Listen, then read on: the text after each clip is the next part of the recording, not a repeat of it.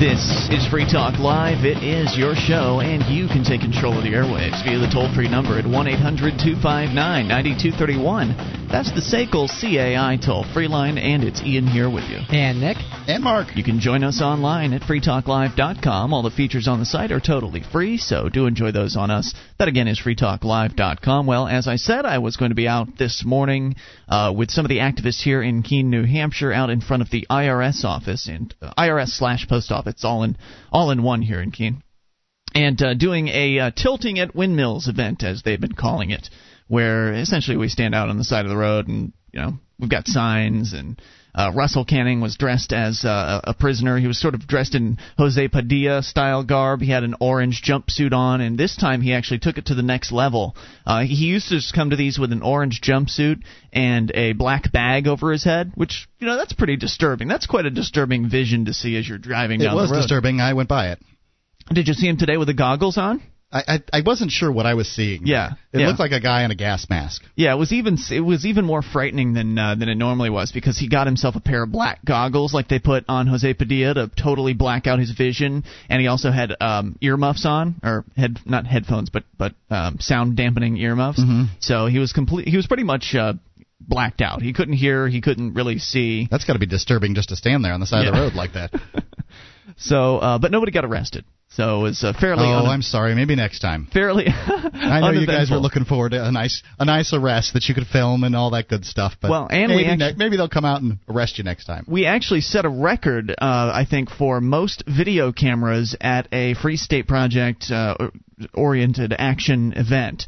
We had 4 cameras in the same location this morning, which I was pretty pleased about. Well, I was at the Manchester Republican Party's straw poll over the weekend, and there must have been at least 20 video cameras there, and it was certainly a Ron Paul thing. But that's just a straw poll. No one's going to get arrested at the straw poll. Right. Well, why does one have to get arrested at a free state function? Well, it's not really a free state function. You're right. That's the term you used. I'm only repeating what you've said. There are free staters in attendance there, I guess, is what I meant to say. Okay. So anyway, nobody got arrested, and we all went out. Maybe next time. We all went out for pizza. Yeah, it was good. Yeah, it was a good time. Well, you didn't actually come out to the thing. You just went out for the pizza. Right. I'm not going to get arrested. What are you people talking about? You know what happens in there?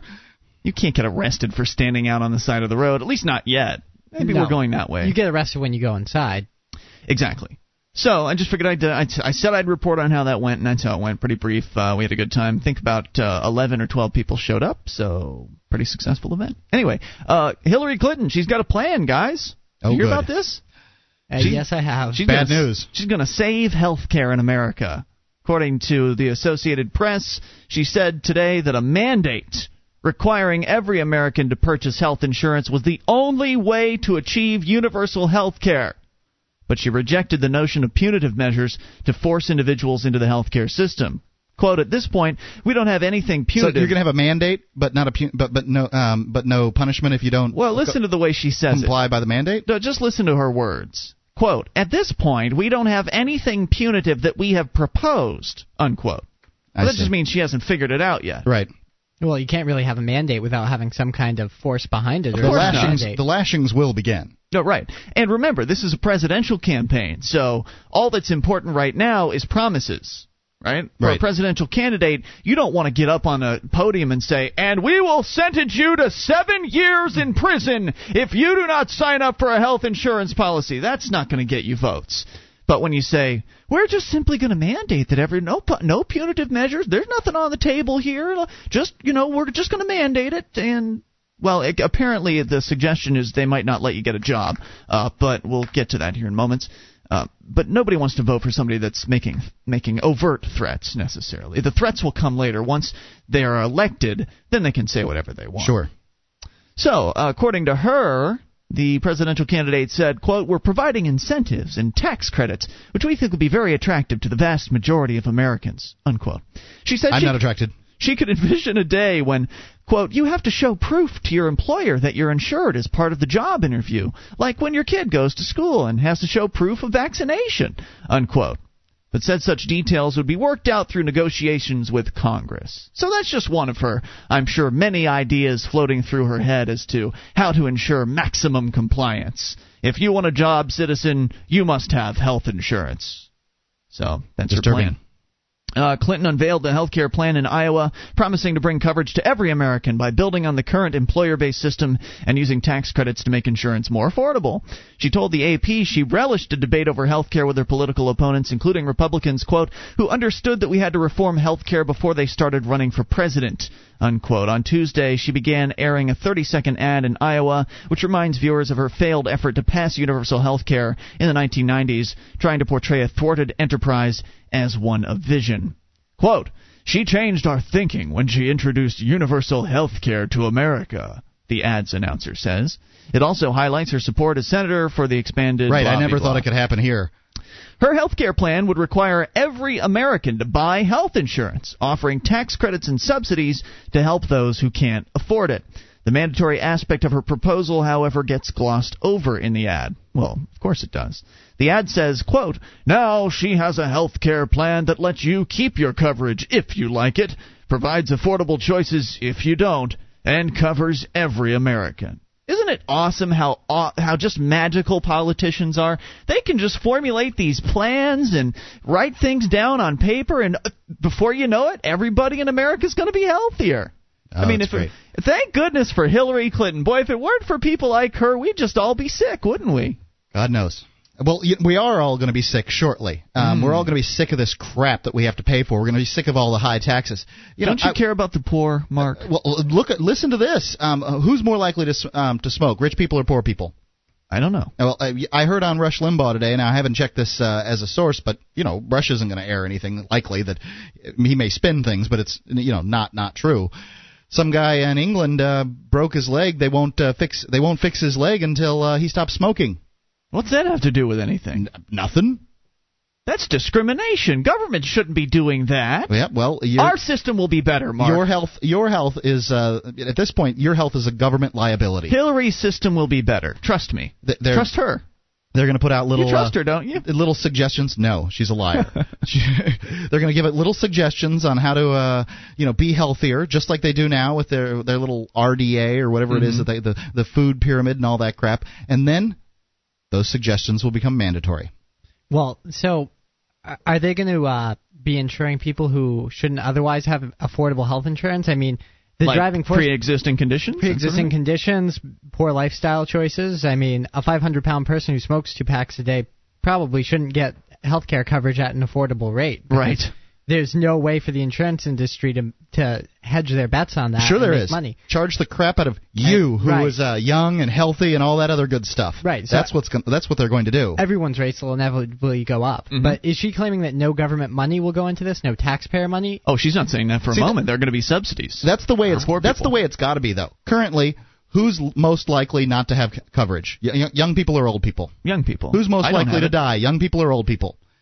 Old people? There you go. The young people have opted out of the system because they can't, quote unquote, can't afford to pay for it. They're scared because they don't have medical coverage. That's true, but I managed to make it 30 years or something like that without, I managed to make it through my 20s without health coverage, or at least for quite a few years without it. Why, those are the people that they're going to have to tax in order to pay for everybody else's. That's the pool of money that currently we're not getting. Right. So now she's going to make it mandatory, and this isn't an uncommon position. Mitt Romney takes the same exact position.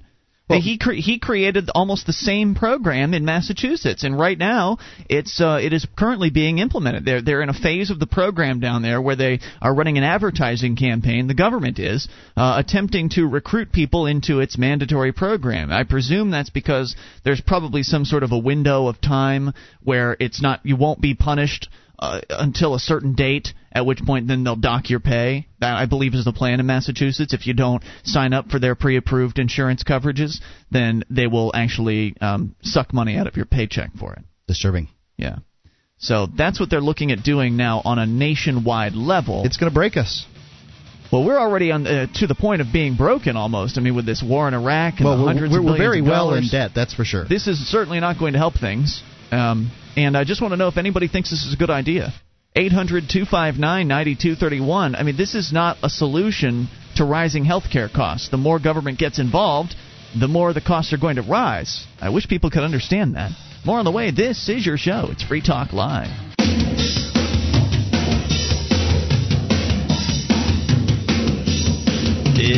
Talk Live. It is your show, and you can bring up anything. The toll-free number is 1-800-259-9231. SACL CAI toll-free line for you. You can join us online at freetalklive.com. All the features on the site are for free. We've got a wiki, over 1,400 pages created by listeners just like you. Enjoy that, and you can edit it. It's like the listener editable version of our website. Head over to wiki.freetalklive.com, wiki.freetalklive.com.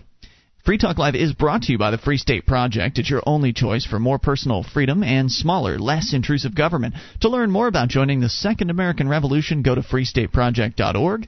That is freestateproject.org. It is Ian here with you. And Nick. And Mark. 800-259-9231. That's our number. You can bring up whatever you want. On the way, I mean, we started talking about this new plan from Hillary Clinton about universal health care. Or, no, it's sort of an interim step. It's not quite full-on universal health care. Right, they haven't completely broken the insurance industry in this country. It's more like fascist health care. Yeah. Really is what it is, because it's going to mandate that all Americans, at least all Americans that want to get a job, apparently, that all Americans must have health insurance, which essentially means that it's mandating that we give business to the health insurance companies. I mean, this is a sweet, sweet plan if you happen to be in the health insurance business. Well, it sounds like the rates are going to go up, doesn't it? At that point, if they don't have to compete quite as much, because not only do you have the choice between healthcare companies, you have the choice currently to not have healthcare. Mm-hmm. And not only do they have that, but now they won't have that particular part of the competition equation, so the rates seem like they're going to go up. So I asked if anybody out there supports this mandatory health insurance program. Still would love to hear from you if you do at 800-259-9231. Otherwise, just to make sure that we're playing fair here, because I don't want anyone to think this is a pro-Republican radio show because we picked on Hillary's little plan. I mean, we certainly mentioned that Mitt Romney had the exact same plan in Massachusetts. So, I mean, to me, there's not a dime's difference between those two, between most Republicans and most Democrats. They're all the same. I'd have to agree. But to pick on the other side, I've got something about old Mitt Romney. We'll get to that here in a moment. But first, let's go to the phones and talk to Tom in New Hampshire. Tom, you're on Free Talk Live. Hello there. Yeah, I just wanted to point something out here. Let's say you want to be a healthcare professional. Let's say your kids, you have aspirations. You're hoping that your kids are going to grow up to be doctors. Sure. Okay? Well, short of hitting some big lottery prize, a lot of people don't have the money to put their kids through college, especially because the government sets rents so high and wages so low. Okay. When they impose zoning restrictions and say, no, you can't build a factory there because it would provide hundreds of jobs and drive wages up, they're setting our wages too low. And when they say, no, you can't build apartments there because it would provide plentiful, low, inexpensive housing, then they're setting our rents high. So make no mistake about it, the government sets your rents, not the landlords. Okay, but to some extent, yes. Now, having said that, I just wanted to point out that there's another way to get that done, and that is start small.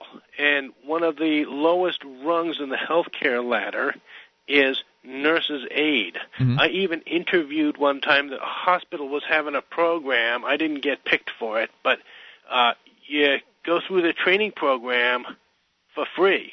And then at the end of the training program, then you get hired on there as long as you promise to work for them for 1 year as a nurse's aide. I believe there was a stipend that you'd get paid to train. Now, wait, how does that help you become a doctor, though? Well, you go on as a nursing aide at a hospital that has a tuition reimbursement fringe benefit, you see. Meaning and they'll pay to send you to school? Is that what you're saying? They pay your tuition. They don't pay you to go to school. Right. But instead of spending 4 hours a day doing classes and homework and then 8 hours a day drinking, you do 8 hours a day of work, and then you go to nursing school in the evening, and you do that for a number of months until you get LPN. And then you got more money as LPN, and you keep going back to nursing school while you're making all this more money until you get up to RN, which is registered nurse. Right. And then you keep going back there. The next step up is nurse practitioner. That is a brilliant, brilliant idea. I didn't even know that path was available to people in the medical field, but it makes sense. Now, you basically have to tell the hospital, you have to sign some sort of agreement that says you're going to stick with them, right, to make it worth their while to send you to school.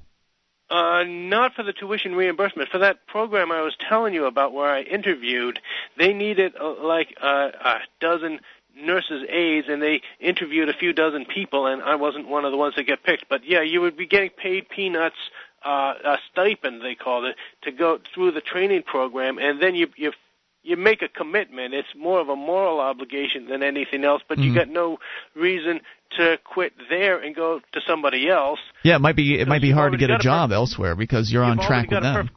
You're on track with them anyway, and it doesn't exactly look good on your resume when you break these commitments like that. And they say, he's going to break his commitment to us and go get hired. So, it's... Tom, that's your best call ever. The most informative, useful call you've ever made. Thank you for the call. We appreciate it at 800-259-9231. I didn't know that track was available. I mean, it makes sense. I've certainly heard about businesses sending employees to school on their behalf and to improve their skills and that sort of thing. I think Tom's had some great calls, honestly. There have been some good, funny kind of fun calls, but that was the most useful, informative call. Especially for people out there that are frustrated by the fact that they might not be able to necessarily go to school or to afford these insane college tuitions that are out there. Julia was telling me today about one of the young men she works with at the restaurant that apparently he's $90,000 in debt, and he's not even close to being a senior in college at this point. He went to some really ritzy school to make his family happy, because apparently what happened was he went to, there's this tremendous pressure on young people to go to college. Right. And so he went to community college in order to determine what it was he wanted to do, to just sort of get the generic math and English classes out of the way. Sounds smart. Seemed like a good idea, but apparently that angered his family. And they threatened to disown him, so I guess he thought his family was important. Not offer to pay for his schooling? Nope. He went out and took out a loan, and, they were very upset at him, apparently, and to, I guess, get back in their good graces, went and got into debt at some very expensive school, and now he's screwed. I mean, $90,000 in debt, and he's not even finished? How the hell long is that going to take to pay off? I don't know. A long time. Look, your family isn't worth that.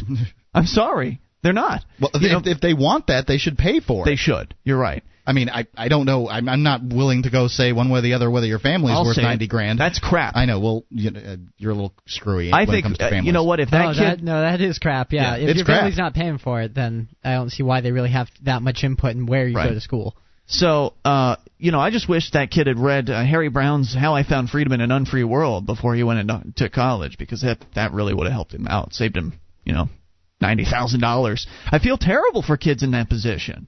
They feel obligated to do these things. If you're going to go to school, I'd recommend going to a cheap, a state school or community college.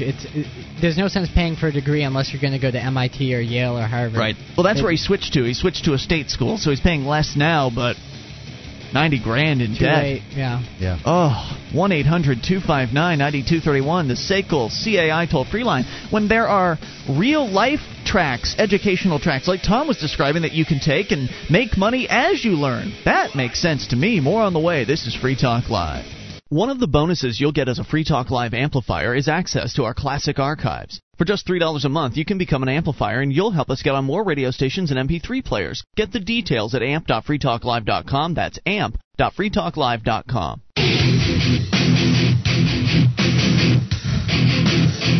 This is Free Talk Live. It's your show, and you can bring up whatever's on your mind. The toll-free number is 1-800-259-9231. SACL's CAI toll-free line for you. That's 800-259-9231, and it's Ian here with you. And Nick. And Mark. You can join us online. freetalklive.com is the place to go. The features on the site are for free, so enjoy those on us, including updates. Get signed up. We'll clue you in whenever there's something fresh to announce about the show. Updates.freetalklive.com to get on the list. That's updates.freetalklive.com. The Republican Liberty Caucus welcomes new members in the pursuit of individual rights, limited government, and free enterprise principles, all within the GOP. Visit RLC.org and click Join Us today. We'll find liberty together. That's RLC.org. Now then, we started things out this hour talking about this new health care plan that Hillary Clinton has, and of course it's just another awful idea. Actually, it seems like she just ripped it off from Mitt Romney, which it was an awful idea when he proposed it for Massachusetts. And now the poor people of Massachusetts are going to be suffering under it. But just to make sure that new listeners aren't confused about Free Talk Live, because this is one of the reasons why I hate partisan radio shows. I hate dropping names, and I don't even like saying the words Hillary Clinton on the air. You know, people don't understand when they hear you talking bad about Hillary. They think, you must be a Republican. No, I'm not. In fact, Mark, you are a Republican, but you're a Republican Liberty Caucus guy. Right. I would have at one point sworn off the Republican Party. After Bush went into power, I'm disgusted with the Republican Party at large. I am a member of the RLC because I believe that, well, it's the best way to get liberty sort of, liberty-minded principles into government. Nick, are you a party member of any sort? LP, yes. Yep, you are an LP member? Yep. Okay. I am still an LP member, but I'm not really an active LP member necessarily. That's Libertarian Party.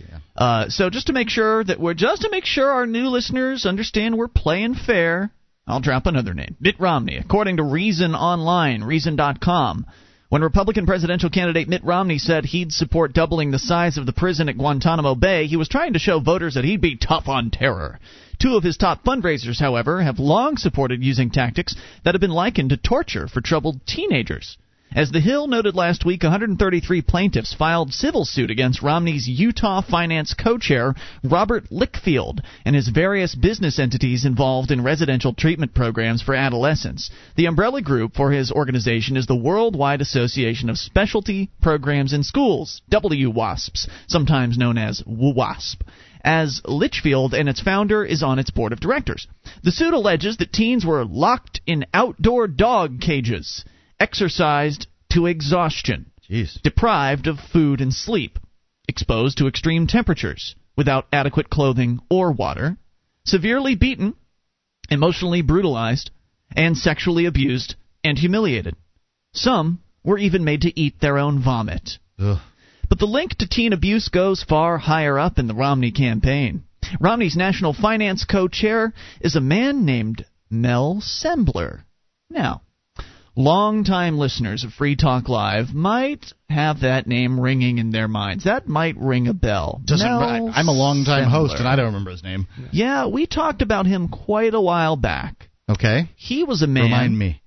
He and his wife, I think his wife's name is Betty, I don't know if they talk about her here, were in charge of an organization known as Straight Incorporated. Okay. We'll tell you more about that here in a moment. Romney's, but it's pretty disturbing what these people did. Anyway, Mel Sembler, the co-chair of his Romney's National Finance, is Mel Sembler, a longtime friend of the Bushes. Mr. Sembler was a campaign finance chair for the Republican Party during the first election of George W. Bush and a major fundraiser for his father. Like Lichfield, Sembler also founded a nationwide network of treatment programs for troubled youth, known as Straight Incorporated. From 1976 to 1993, it variously operated 9 programs in 7 states. At all of Straight's facilities, state investigators and/or civil lawsuits documented scores of abuses, including teens being beaten, deprived of food and sleep for days, restrained by fellow youths for hours, bound, sexually humiliated, abused, and spat upon. Ugh. And that's just they're just touching on some of the awful things that happened at Straight Incorporated.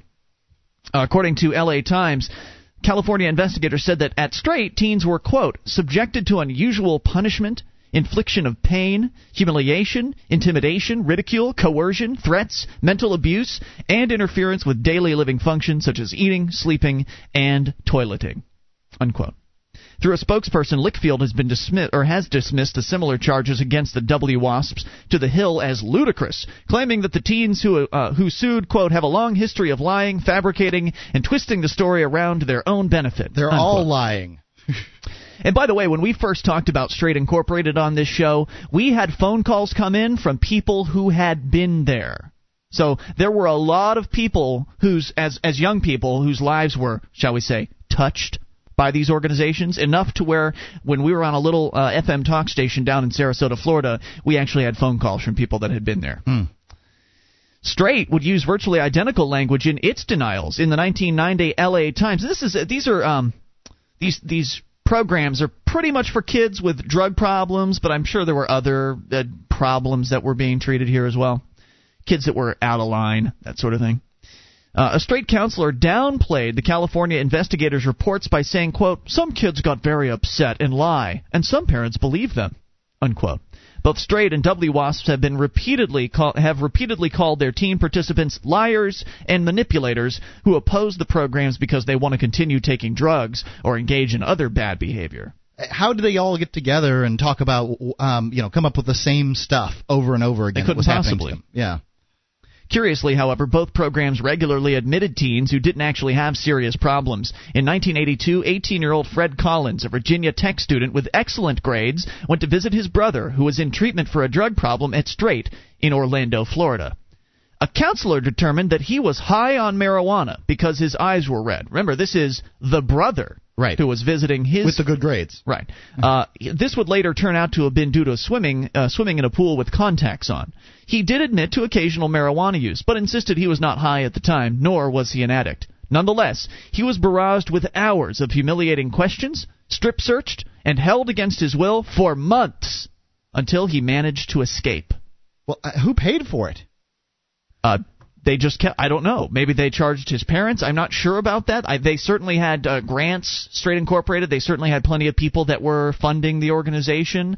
I'm not sure how the money... They just grabbed a guy and threw him in. Yeah, he came in off the street to visit his brother who was in the system, and because he admitted to some marijuana use to these people, they literally imprisoned him there. Yeah, what made them judges? How can they imprison somebody? That's kidnapping. They are on a mission to stop drug use, Mark, and they're going to do whatever it takes. Why didn't they throw everybody who did that in jail? That's kidnapping. A counselor, he won $220,000 in a lawsuit he filed against the program for false imprisonment, intentional infliction of emotional distress, assault, and battery. Ultimately, Straight would pay out millions in settlements before it finally closed its doors. However, to this day, there are at least 8 programs operating that use Straight's methods, including often in former Straight buildings operated by former Straight staff. So they've changed the name on the marquee, but it's still the same old system. They include the Alberta Adolescent Recovery Center in Canada, Pathway Family Center in Michigan, Indiana, and Ohio, Growing Together in Florida, Possibilities Unlimited in Kentucky, SAFE in Florida, and the Phoenix Institute for Adolescents in Georgia. Mel Sembler has never admitted to the problems with Straight's methods. In fact, when he recently served as ambassador to Italy, he listed it among his accomplishments on his official State Department profile. Although all of the programs with the Straight name are now closed, the nonprofit Straight Foundation that funded them still exists, though under a different name. It's now called the Drug-Free America Foundation, and it lobbies for drug testing and in support of tougher policies in the war on drugs. One of the plaintiffs in a current case against WWASP's 21-year-old Chelsea Flyer spoke to me when I was researching a TV segment on the industry. She told me she was forced to walk for miles on a track in scorching desert heat with a 35-pound sandbag on her back. She said, good quote, Lord. You were not allowed to scratch your face, move your fingers, lick your lips, or move your eyes from the ground, unquote. She said when she asked for chapstick, quote, they put a piece of wood in my mouth, and I had to hold it there for 2 weeks. I was bleeding on my tongue. You can't make this stuff up. More on the way, 800-259-9231, and these people have messed up a lot of lives. We'll continue the story here. If you've ever had any experience with Straight Incorporated or any of their subsidiaries, would love to hear your story. Inevitably, it will be awful. 800-259-9231, this is Free Talk Live. This is Free Talk Live, and you can take control of the airwaves. The toll-free number is 1-800-259-9231. The SACL CAI toll-free line. It's Ian here with you. And Nick. And Mark. You can join us online at freetalklive.com. The features on the site are for free, so enjoy those on us. And if you like the show, you want to help support Free Talk Live, then become a Free Talk Live amplifier at amp.freetalklive.com. You go there, you get signed up. It's as little as $3 a month. And the idea is the money comes into us, we turn it right back around into promoting the show. It doesn't go to paychecks. It goes right back out into helping us get on more radio stations and spread the message of freedom and liberty as far and as wide as possible. So if you want to help us out with that, go to amp.freetalklive.com. You'll get some perks, too. All the details are there at amp.freetalklive.com. We're talking about a very, very disturbing situation that has existed in this country for decades. and it continues on even to today, just under different names. We're talking about at least two organizations, one called Straight Incorporated, the other one called the Worldwide Association of Specialty Programs in Schools. Both of them are run by campaign staffers of Mitt Romney, also friends of of George W. Bush. And we're talking about two gentlemen. One of them's name is Mel Sembler. The other one is, Robert Lichfield. And we've talked about Sembler before. We've talked about Straight Incorporated years ago on this show. And it is a disturbing organization that's supposed to be dedicated to helping kids, kick their drug habit and not be sex addicts and, be better people and all that. But their methods, tough love kind of thing. Yeah, their methods are a little bit questionable. They use some really scary tactics on kids. Everything from strip searching them to imprisoning them. There was a story earlier in the article about a young man who went to visit a brother who was in the Straight Incorporated program. Kidnapped him. And they kidnapped him because he admitted at that point he had admitted to using some marijuana in his life. And so they kidnapped him and imprisoned him for months until he managed to escape. Many of the kids that tell the young people that tell stories about their experiences in Straight Incorporated, they actually had to escape the facilities, and for many of them it was not very easy to do. But let's continue the stories here, because this is Reason.com reporting on this. One of the plaintiffs in a current case, 21-year-old Chelsea Flyer, said that when she was in WASPs, another one of the programs, she was forced to walk for miles on a track in scorching heat with a 35-pound sandbag on her back. I can't imagine making a girl carry a 35-pound sandbag. She says, you weren't allowed to scratch your face, move your fingers, lick your lips, or move your eyes from the ground. They put a piece of wood in my mouth after she asked for chapstick and had to hold it there for 2 weeks. She said, I was bleeding on my tongue. Why was Ms. Flyer subject to such punishment? She says, quote, I had less interest in school and more interest in boys, and my mom was worried about me, she says, explaining that her mother believed that the program was nothing more than a strict boarding school. See, there was two versions of the Straight Incorporated program. There was the version that the parents got to see. Well, don't they visit the kids? Oh, sure, and then at that point, they're on their best behavior, right? Because then apparently they weren't allowed to visit their kids privately. So the kids were constantly under this state of fear. They were being abused. They were being tortured. And once you torture somebody enough, they pretty much give in to your whims. So it's very difficult. And of course, if they say things to their parents, then the people running the program, they are the authority figures, right? Right. So they're dressed in their white coats or however it is that they're dressed. And, oh, no, she's just saying that. She's just trying to, oh, come on, don't be silly. Okay, that's it. Time's up. Go back to your cell. They could easily control that situation. Remember the Stanford prison experiment, Mark? Yeah. Where they brought the parents in, and the parents came in to visit their kids that were in the Stanford prison experiment, where kids were imprisoning other kids, and it wasn't near anything dangerous like the Straight Incorporated. But nonetheless, there were some. They really did defer to the authority figures in that particular instance. There were some very strange psychological things going on, and the parents, while they could tell that their kids were kind of in a weird state, they just brushed it all off, and they said, well, there's authority figures here. They're taking care of business. Anyway, because she has attention deficit disorder, Flyer was unable to constantly follow the excruciating rules, and repeated small violations were seen as ongoing defiance. She said, it broke my heart that my mom had no belief in me, she says, describing how because WASPs had told her mother to dismiss complaints, so she was making complaints, as manipulation, and therefore her mother ignored her pleas to come home. She said, I'm not a bad kid. I never used drugs. I was never in trouble. I have no criminal record. I know my mother was worried about me, but so many times I told her this is too much. I would have gladly have gone to prison instead. WASP. I was in prison. They didn't do that crap to you. Is linked with facilities across the country, and then they named several facilities that are currently operating today. Although it has settled several lawsuits out of court, the organization has never publicly admitted wrongdoing. However, the U.S. State Department spurred Samoa to investigate its Paradise Cove program in 1998 after receiving credible allegations of physical abuse, including beatings, isolation, food and water deprivation, chokeholds, kicking, punching, bondage, spraying with chemical agents, forced medication, verbal abuse, and threats of further physical abuse. The same complaints about violence and abuse and sickness come out from all across the country from various different kids who couldn't possibly know one another. The only thing that links them together is that they spent time in these programs. And the really sick thing is that a lot of this abuse that they're talking about here actually happens at the hands of former students, if that's what you want to call them.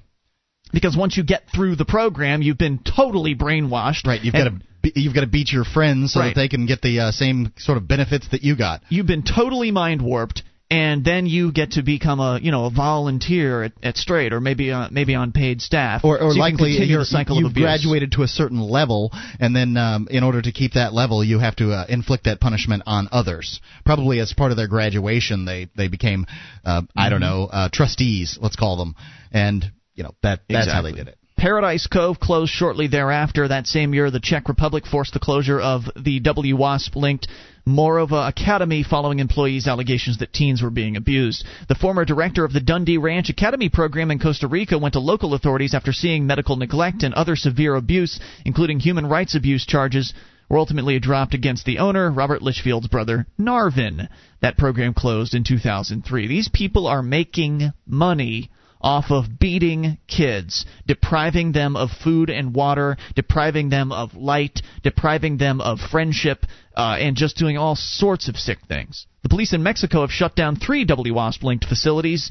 They list them there. In 2005, New York forced WASP to return over $1 million to the parents of Academy at Ivy Ridge students because the school had fraudulently claimed to provide legitimate high school diplomas. He fined Ivy Ridge, or the attorney general there fined Ivy Ridge, and a civil suit has been filed for educational fraud as well by a different law firm. Straight Incorporated's Mel Sembler currently heads the Scooter Libby Defense Fund, in addition to his work for Mitt Romney, and has worked tirelessly to keep the vice president's former chief of staff out of prison, even after his conviction on charges of perjury and obstruction of justice. After all, these are some great folks, huh? If running programs that impose these kinds of treatments on American teenagers is not a prison-worthy offense, why should lying to a court be? The Romney campaign is aware of the WASP suits and should be familiar with the Straight suits. If not, it's worth asking. Does Romney support these types of tactics for at-risk youth, or does he take the line the organizations founded by his fundraisers take, that these dozens of lawsuits are merely from bad kids who are making up lies? Coming from the man who wants to double the size of Guantanamo, these aren't insignificant questions. If Romney doesn't believe the aggressive tactics he supports for use against enemy combatants ought to be used against troubled teens and youth drug users, he should say so and show he means it by removing these men from his campaign. Well, it sounds like they're treating these kids worse than Guantanamo detainees get treated a lot of the time. A lot of things that are raising torture suits and things like that, like waterboarding, are probably not as bad as being maced, tied up in a dark room, eating your own vomit. A lot of the things that I've heard here, the walking around with a piece of wood in your mouth for 2 weeks, you can't do that to convicts in America. You can't do that to prisoners of war. I mean, that's just pretty much torture by any definition. And these are young people doing these things to other young people in the mistaken belief that this sort of abuse is going to help them become better people. And it's just sick. Sad. And weird. It needs to be talked about. And I'm glad this came up again because it's been a long time since we've discussed this on Free Talk Live. If you go to Google and you Google Straight Incorporated, you'll come up with a website, first thing, that is thestraights.com.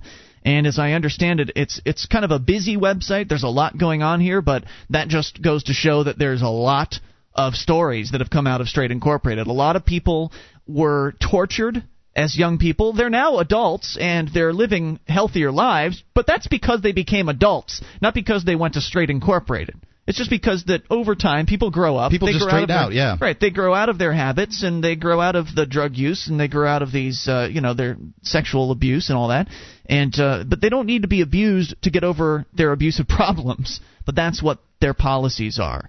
And it's really disturbing. And I don't know, maybe we'll dig up some other stories to give you a better example, because that Reason magazine article sort of covered the generic things that Straight does. But when you actually read a story from a Straight Incorporated survivor, that'll really give you insight into what it was like. There were a few quotes there, so you got sort of a taste for how awful it was. I'll see if I can dig some more up for hour number 2. 800-259-9231. Also, speaking of torture, a young man was tasered recently. We'll talk about that. This is Free Talk Live. Would you like to help others find Free Talk Live? You can help us advertise, market, and promote the show at amp.freetalklive.com. Consider becoming a Free Talk Live amplifier now for $3 a month and get some cool bonuses at amp.freetalklive.com.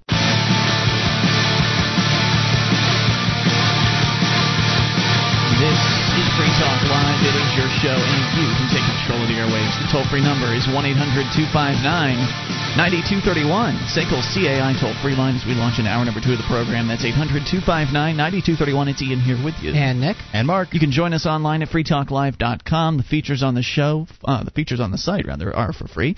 So enjoy those on us, freetalklive.com. Last hour, we began telling you about an organization that unfortunately, way too many people in America have experienced.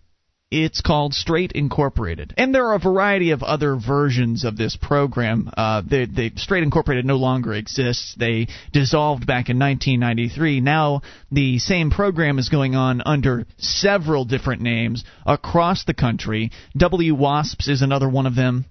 And basically what it is this very abusive drug treatment program and sexual behavior treatment program as well. Basically, if parents think their kids have a problem, they check them into this program, which for all intents and purposes we will call Straight Incorporated from here on out, because that's what they're all very related to Straight Incorporated. Now, I've had friends that have gone into drug treatment programs and programs for kids that had problems and that kind of thing. I've never heard stories like this. That's good. So they're not all this way, I'm sure. I'm just But the ones run by Mel Sembler, who is tremendously connected with a lot of people in the Republican administration. He fundraised for George W. Bush. He's currently the fundraising manager for Mitt Romney. He is the man who was in charge of Straight Incorporated. He now runs I think he's the drug, one of those anti-drug organizations. He's very, very anti-drug, and according to... But pro-beating children. Yeah, their idea is that in order to save kids from drugs, we must submit them to torture. I mean, that's the short version of it, but it doesn't really do the program justice. It doesn't do these kids justice that have been tortured and abused to just simply say they were tortured and abused. It makes more sense to actually read their own words. Now, there have been stories that have come out from across the country, very similar sounding stories of constant abuse at the hands of the other kids in the program. Because we all know what happens when young people and when anybody is abused. They have a tendency to carry on that cycle of abuse, that you get abused and then you want to go ahead and abuse other people. Hazing's a great example. Right.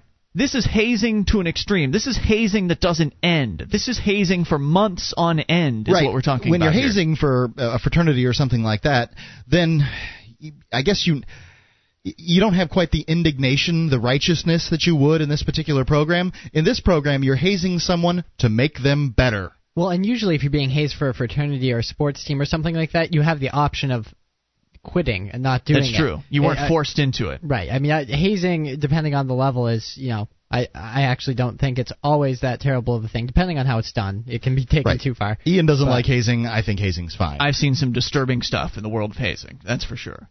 But nonetheless, this is far more disturbing than anything you've probably ever heard of. And this happened. A lot of these stories happened in the early 1980s that I'm going to share with you here. But the same people that were running these programs are running them today under different names, and they're getting tremendous amounts of funding from people like Mel Sembler and other people that believe in this sickness. And you just need to be made aware of it. Anyway, this is all coming from a website called thestraights.com. And the first one we're going to share with you is a declaration, which apparently was entered into court. It's some sort of court document. Because as you might imagine, there have been a number of lawsuits and things that have been settled out of court. Most of the people running these programs have never actually been brought to any sort of justice. So they've had all sorts of victims, and not much has ever happened beyond just settlements. I, Marcy Sizemore, hereby state as follows. Number one, I am a 17-year-old resident of the state of Virginia. I presently attend Fairfax Baptist Temple Academy. From December of 27, 1980 till March 1982, I was enrolled in the Straight Incorporated Drug Rehabilitation Program in St. Petersburg, Florida. I traveled to St., which is, by the way, where the Semblers live. Okay. I traveled to St. Petersburg, Florida with my mother to enroll in the program. When I arrived at the Straight Incorporated headquarters in St. Pete, I was taken into a room by two other teenagers for intake. I was kept in the room for approximately 5 hours and couldn't eat or use the bathroom during those 5 hours. That's got to be tough. Two girls sat in front of the exit door to the room. I couldn't leave, and I was told that if I didn't enroll in the program, that they would put me in a mental institution. They also told me that if I didn't sign myself into the program, that I would be put into the program by court order for a period of 2 years. I eventually signed myself into the program, was strip searched, and then entered into the straight program. During my 14 months in the program, I witnessed the types of abuses as set forth in the complaint in the court case, Collins v. Straight Incorporated. Enrollees on first phase were not allowed to make any movement or to even use the bathroom without someone holding on to them, and they were kept under guard 24 hours a day. Individuals who did not cooperate were placed on prolonged diets of peanut butter sandwiches and water choker sandwiches, and were placed in punitive isolation for weeks and months at a time. This was known as the timeout room. The treatment consisted of 12 hours a day of sitting in straight-back chairs, participating in rap sessions which amounted basically to being confronted by other teenagers concerning drug and alcohol abuse. When I was in the program, the only exercise we got was once a week, which consisted of forced exercises, usually 100 push-ups or other strenuous exercising. How can you make a... Most people can't do 100 push-ups. I don't think you could get down and do 100 push-ups. I doubt that Nick could, and man, I've done it before, but I'm going to be in a lot of pain in 2 days if I do 100 push-ups, and I'm not saying that I can. The standard... I don't know how they did it, Mark. I don't know if they just pushed them to their limits and then kept pushing them. I'm not sure. The standard practice of Straight Incorporated is to prevent any individual who misbehaves from progressing in the program. During my 14 months in the program, I was put back to the beginning of the program at least 4 times. Each time I was put back to the beginning, I was put on first phase newcomer status, which meant I was under guard 24 hours a day and was in physical contact at all times with another enrollee. Another practice of Straight Incorporated is to punish those participants who misbehave, was to subject the enrollee to a marathon, as they call it. They have all these terms because Straight is a cult. It's a cult, straight up. This is a cult, a very scary organization. They've got their own terminology. They've got their brainwashed students that torture the incoming kids who then turn around to torture the next group. Anyway, in December of 1981, I'd been placed on no phase, which means I was frozen in the program and could not make any progress. I was accused of misbehaving simply because I sat in the rap session and didn't participate.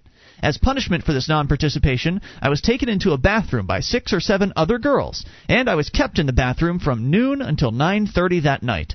In the bathroom, the girls beat me, punched me, placed their fingers under my collarbone and twisted the bone, and verbally abused me for 9.5 hours. The girls would hold my arms out at the sides while another girl would run across the room and ram her head into my stomach.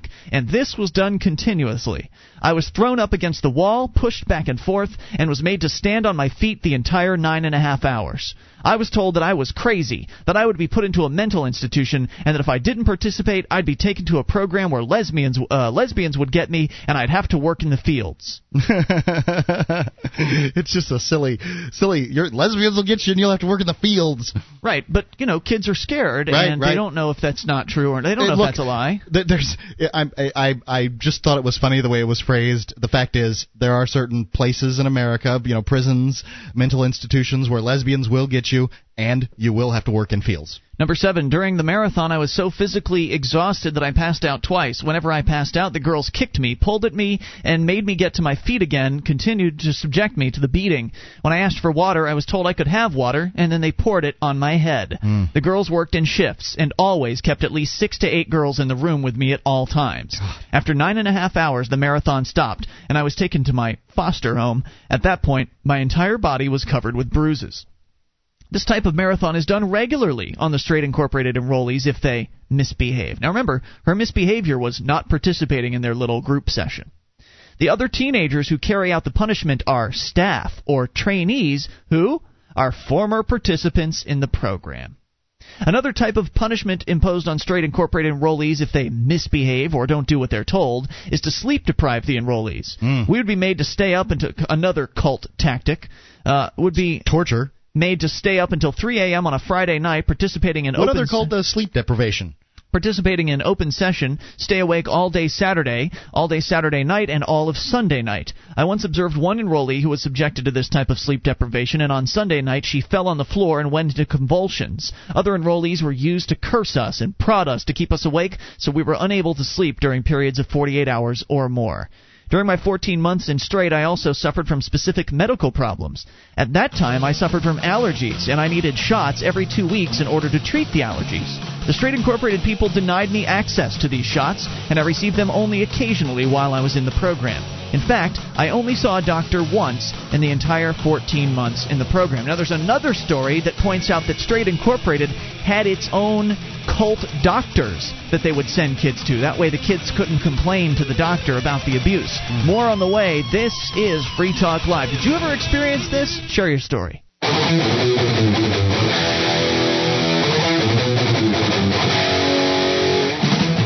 Talk Live, it is your show, and you can bring up anything. The toll-free number is 1-800-259-9231, SACL CAI toll-free line, 800-259-9231. If you're listening to the program right now, and you've ever had an experience in any sort of drug treatment program where you were abused by other teenagers and participants in the program, such as has happened to so many young people in America that have been subjected to programs that are very similar to the Straight Incorporated programs from the early 1980s and early 90s. Straight Incorporated no longer exists, but its subsidiaries and the people that used to run the old Straight Incorporated programs are still out doing the same awful things they've done in the past. They're still doing it today, and they're pretty much exempt from any sort of – I mean, they very rarely have actually been prosecuted, very rarely have actually been brought up on charges because, well, they're politically connected. The guy in charge of Straight Incorporated is a man named Mel Sembler, and he's buddy-buddy with George W. Bush himself. He's on the campaign finance committee for the Romney campaign. I mean, these guys are connected, and so they managed to get away with these abusive cult-like organizations that kids are checked into by their parents in many cases and forced to stay there, physically trapped in these places where other kids are physically abusing them, mentally abusing them, and doing all sorts of torturous, awful things. We've been talking about it under the guide of the program itself. That's correct. The people that are doing it, the students, the enrollees that are doing it, well, they've got the approval, or at least the tacit approval, of the organization. Absolutely, they do, and it's sick. We're just telling you some stories here to give you an idea of some of the things that go on. Of course, we'd love to hear your story. On the way, we'll talk about somebody who was tasered recently at a John Kerry event. But first, to finish up, Marcy Sizemore's story. Marcy was involved in Straight Incorporated back in the early 80s. And she says that during her 14 months at Straight, she suffered from specific medical problems. At the time, allergies. She says she needed shots for every 2 weeks in order to treat them, but the Straight people denied her access to the shots. In fact, she only saw a doctor once in the 14 months she was in the program. While in the program, I also had serious fungus problem with my feet. The fungus were so bad that my feet were swollen to the point where I couldn't walk, and they also smelled very bad. I told my foster mother that I needed medical attention, but received none. I was unable to wear my shoes, and I received no medical care until my mother took me to a doctor. By the time I got out of the program in March of 1982, my physical condition had completely deteriorated. I had developed open sores all over my back and arms, and I am informed by my pediatrician that this condition is caused by the mental and physical debilitation that I suffered while in the Straight Incorporated program. I hereby affirm under penalty of perjury that the above statement is true and accurate. And here's one more short story for you, and we'll go to the phones. Bobby. A boy named Bobby, by Ginger Warbus. Ms. Warbus was a former student at Straight Incorporated, our former home of Sarasota, Florida, Mark, which might explain why we had stories back when we originally covered this story, on the Straight Incorporated story on the air 4 or 5 years ago at this point. People just called in and told their stories, and it was so disturbing. A lot of people have been in these I don't know where this was. Maybe they bought the old... Sarasota Palms or something like that. Who knows? Bobby was a 14-year-old boy growing fast. I'd stayed in his home as a foster sister to Bobby's sister, Kathy. Bobby had recently run away and been found weeks later sleeping out in the cold in an abandoned hotel near the beach. When he that's Ringling Towers. When he was captured by former clients and returned to the program, he was half-starved, fatigued, and none too happy to see us. Bobby refused to concede that he needed to be in the program, and that was the one unforgivable sin. In retribution for his sin, ostensibly to save his life by bringing him to his senses, staff ordered a line of treatment euphemistically termed timeout. The timeout room meant that the client was taken out of the group and placed in one of 4 large closets, maybe 6 or 7 feet square. 3 or more other clients were selected from the group to provide intense confrontation therapy. The timeout room upstairs, just under the aluminum roof and almost out of earshot to the group, was particularly uncomfortable in the Florida summertime and was usually reserved for the real hard cases. This is where Bobby was taken. Staff would hand down the sentence pretty much on a whim after having the client stand up for confrontation by the group. They would ask the group, "Who wants to take so-and-so to the timeout room?" It was a rhetorical question, as the slightest perceived lack of enthusiasm for anything that the staff asked was tantamount to treason and might be met with swift and severe punishment. Or it might not. Uncertainty is an important ingredient in this recipe. Yeah, I think that's absolutely true in torture. That not knowing whether or not you're going to get the torture, the fear of getting it, just the constant fear. That's got to be huge. Bobby's timeout was the most brutal and sadistic event I've ever witnessed. As I recall, it lasted for 2.5 to 3 days. During that time, Bobby was subjected to constant verbal and physical abuse at the hands of 3 to 6 other male clients, each replaced after a few hours by another client selected from the group by the staff. During TR, the client was usually forced to remain standing.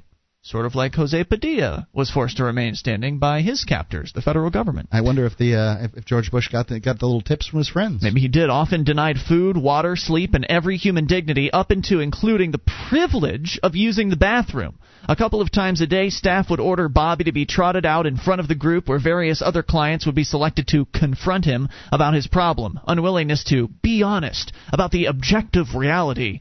This is group speak. Yeah. Cult speak, of his current stature as a worthless, filthy, druggy piece of S, and his need for rehabilitation. The overall effect of this exercise was to reinforce in his mind that the group was solidly behind whatever was going on in that tiny room. The effect on the group was to reinforce in our minds just exactly what might happen to any of us, including his big sister, should we choose to break ranks. Right. By the middle of the second day, I'm pretty sure the effect was lost on Bobby. He was gaunt, glassy-eyed, slack-jawed, and unable to remain standing without the assistance of the clients providing him with his confrontation therapy. I don't even think he was aware of his surroundings. Over the past 17 years, Bobby's face has hung in my mind. I'd often wondered whatever happened to him, if he ever got over the trauma, if his parents ever realized their grave error, or if he even survived.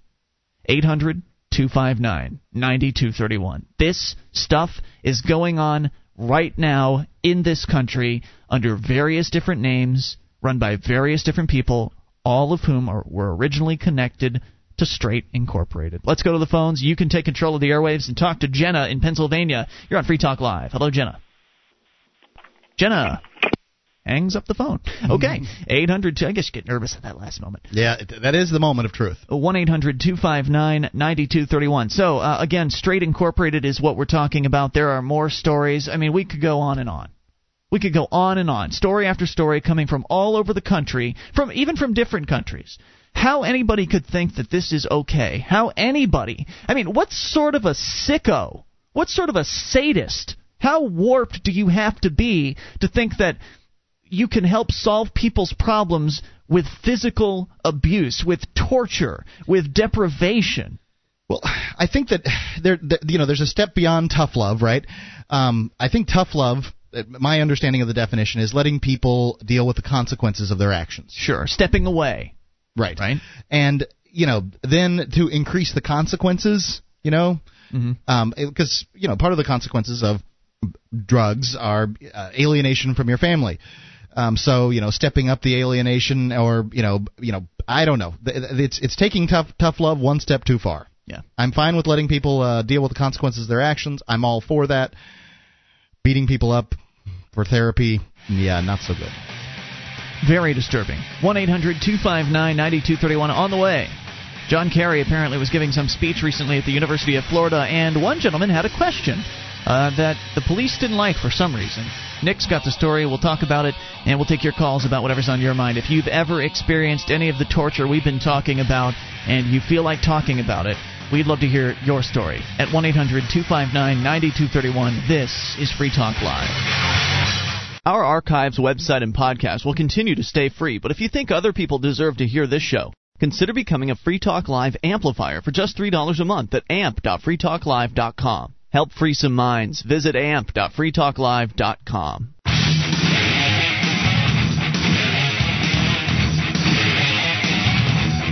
This is Free Talk Live, and it's your show. You can bring up whatever's on your mind via the toll-free number at 1-800-259-9231.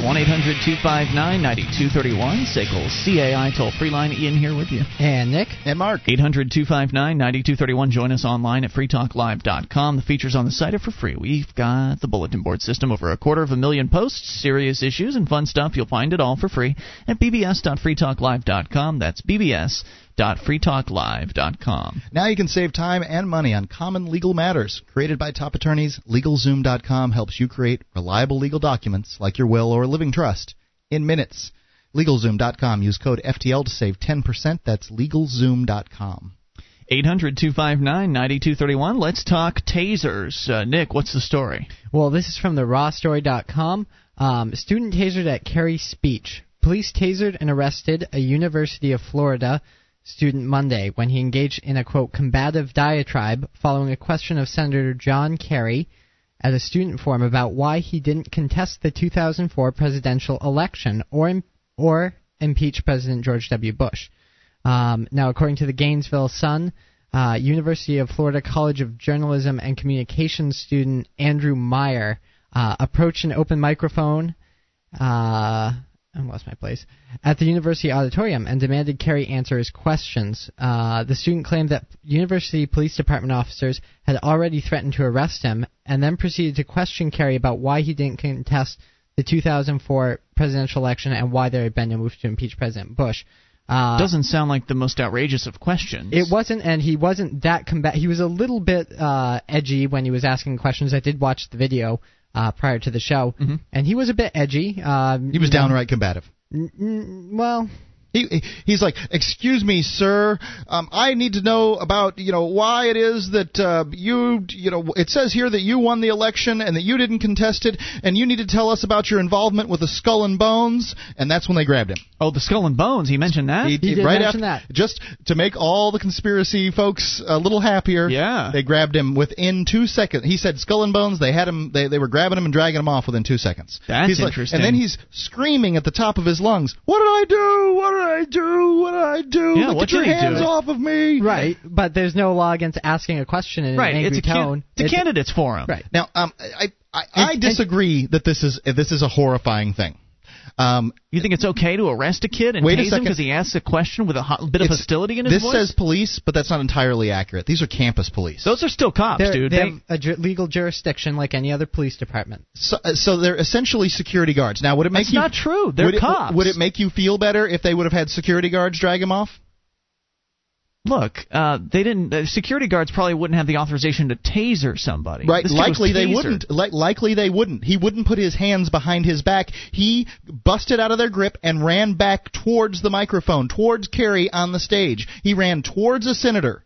I'm sorry. No, he didn't run towards the stage. You're dead wrong. I'm telling you, I watched the video. But you both watched the video. Yeah, I watched two of them. No, two different angles. He was running. He was attempting to get away from the police. Unfortunately, the direction he went was towards the senator. Now, I'm not saying that he was a madman and going to, stick a knife in Kerry. I'm not saying that. But it's the cop's job to believe that he is. I didn't get that impression at all. They didn't claim that either. If that had been a legitimate... Don't worry, our callers will come in, tear me to pieces on this one. If that had been a legitimate point, the police would have charged him with something to that effect, or they would have mentioned it in their statements, which they haven't done so far. All they said was he was disturbing the peace and he was resisting arrest. They didn't say that they were concerned for the senator's security at all. Well, I don't think running in the direction of a senator is a charge. If it's not a charge, it's not a crime.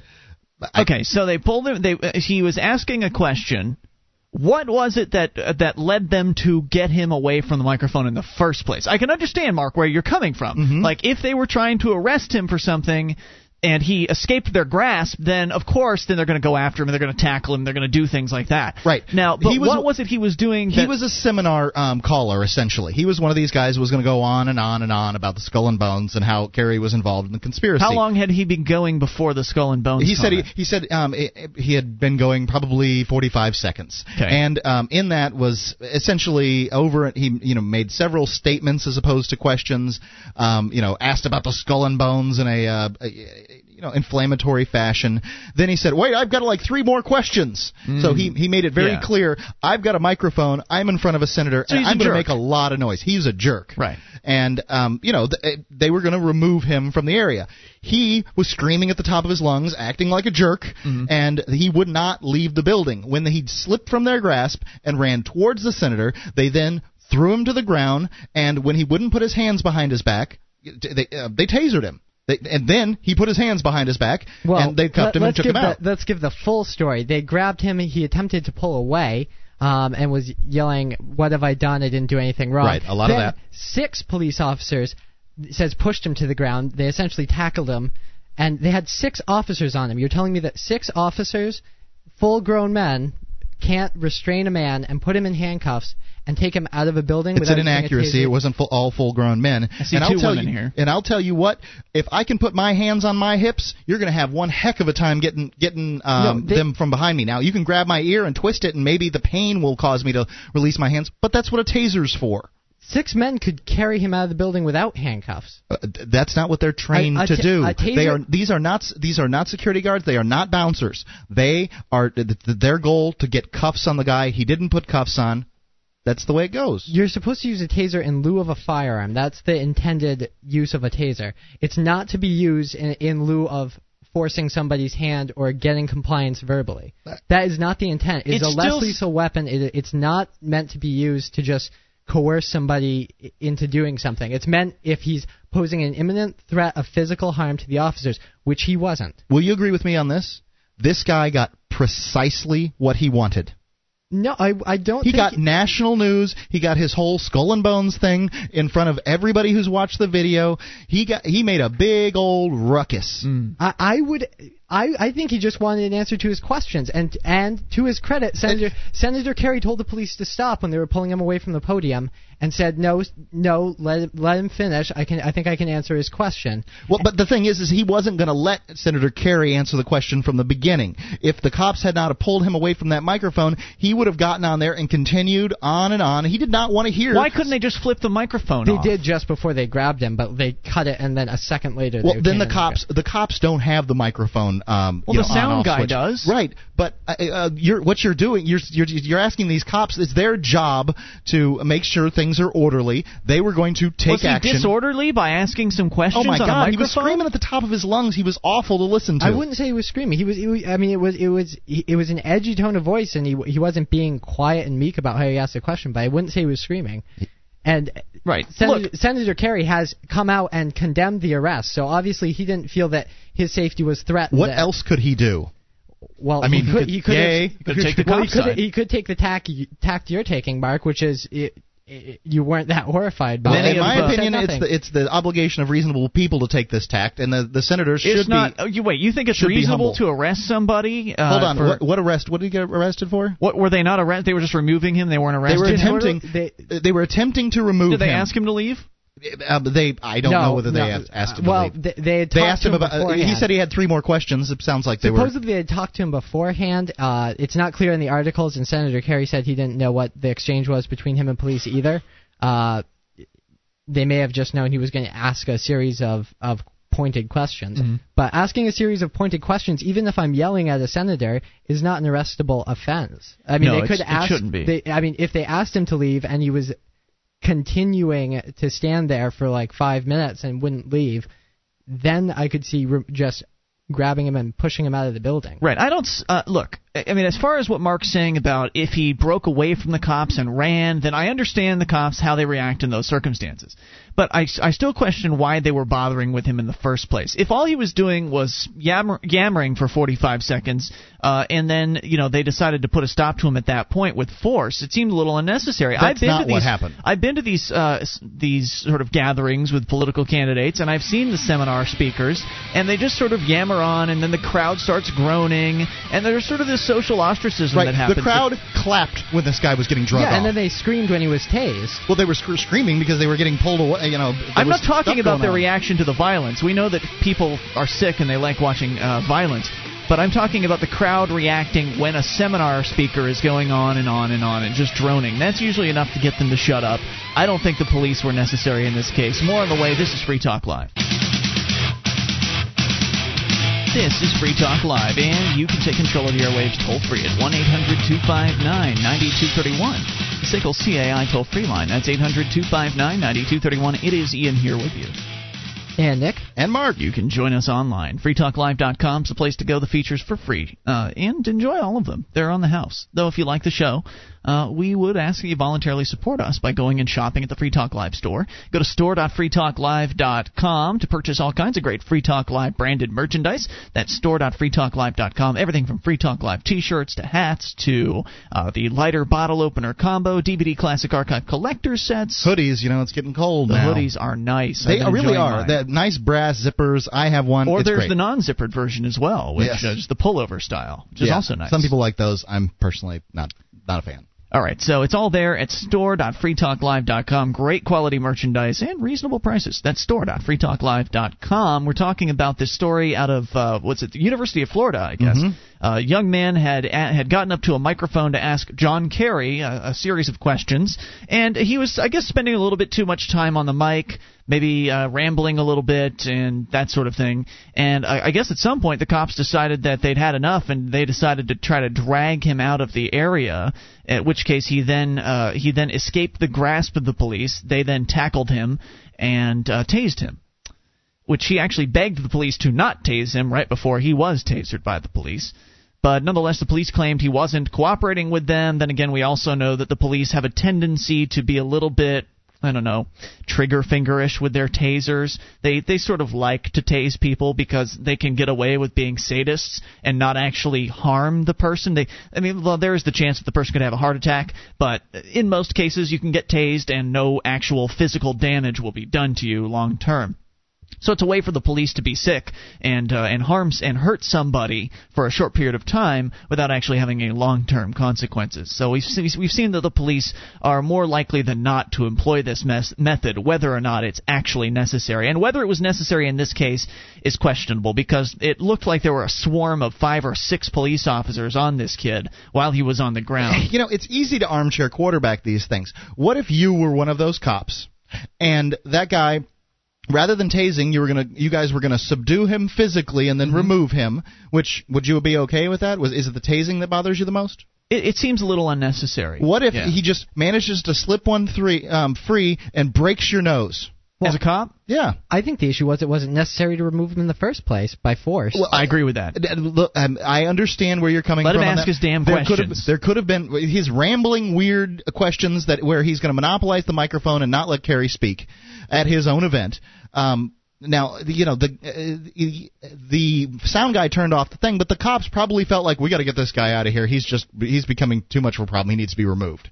And then, but he was waiting for his question to be answered. No, he was not. Well, he said, I've got 3 more questions. Right. He was going to ask more questions, but what's he supposed to do? Just immediately leave the mic once they cut it out? I would assume, even if I wasn't going to ask more questions, that I was going to stand there and wait for the answer. That's what I do when I ask a politician a question. Right. You're talking about what you would do as a reasonable person.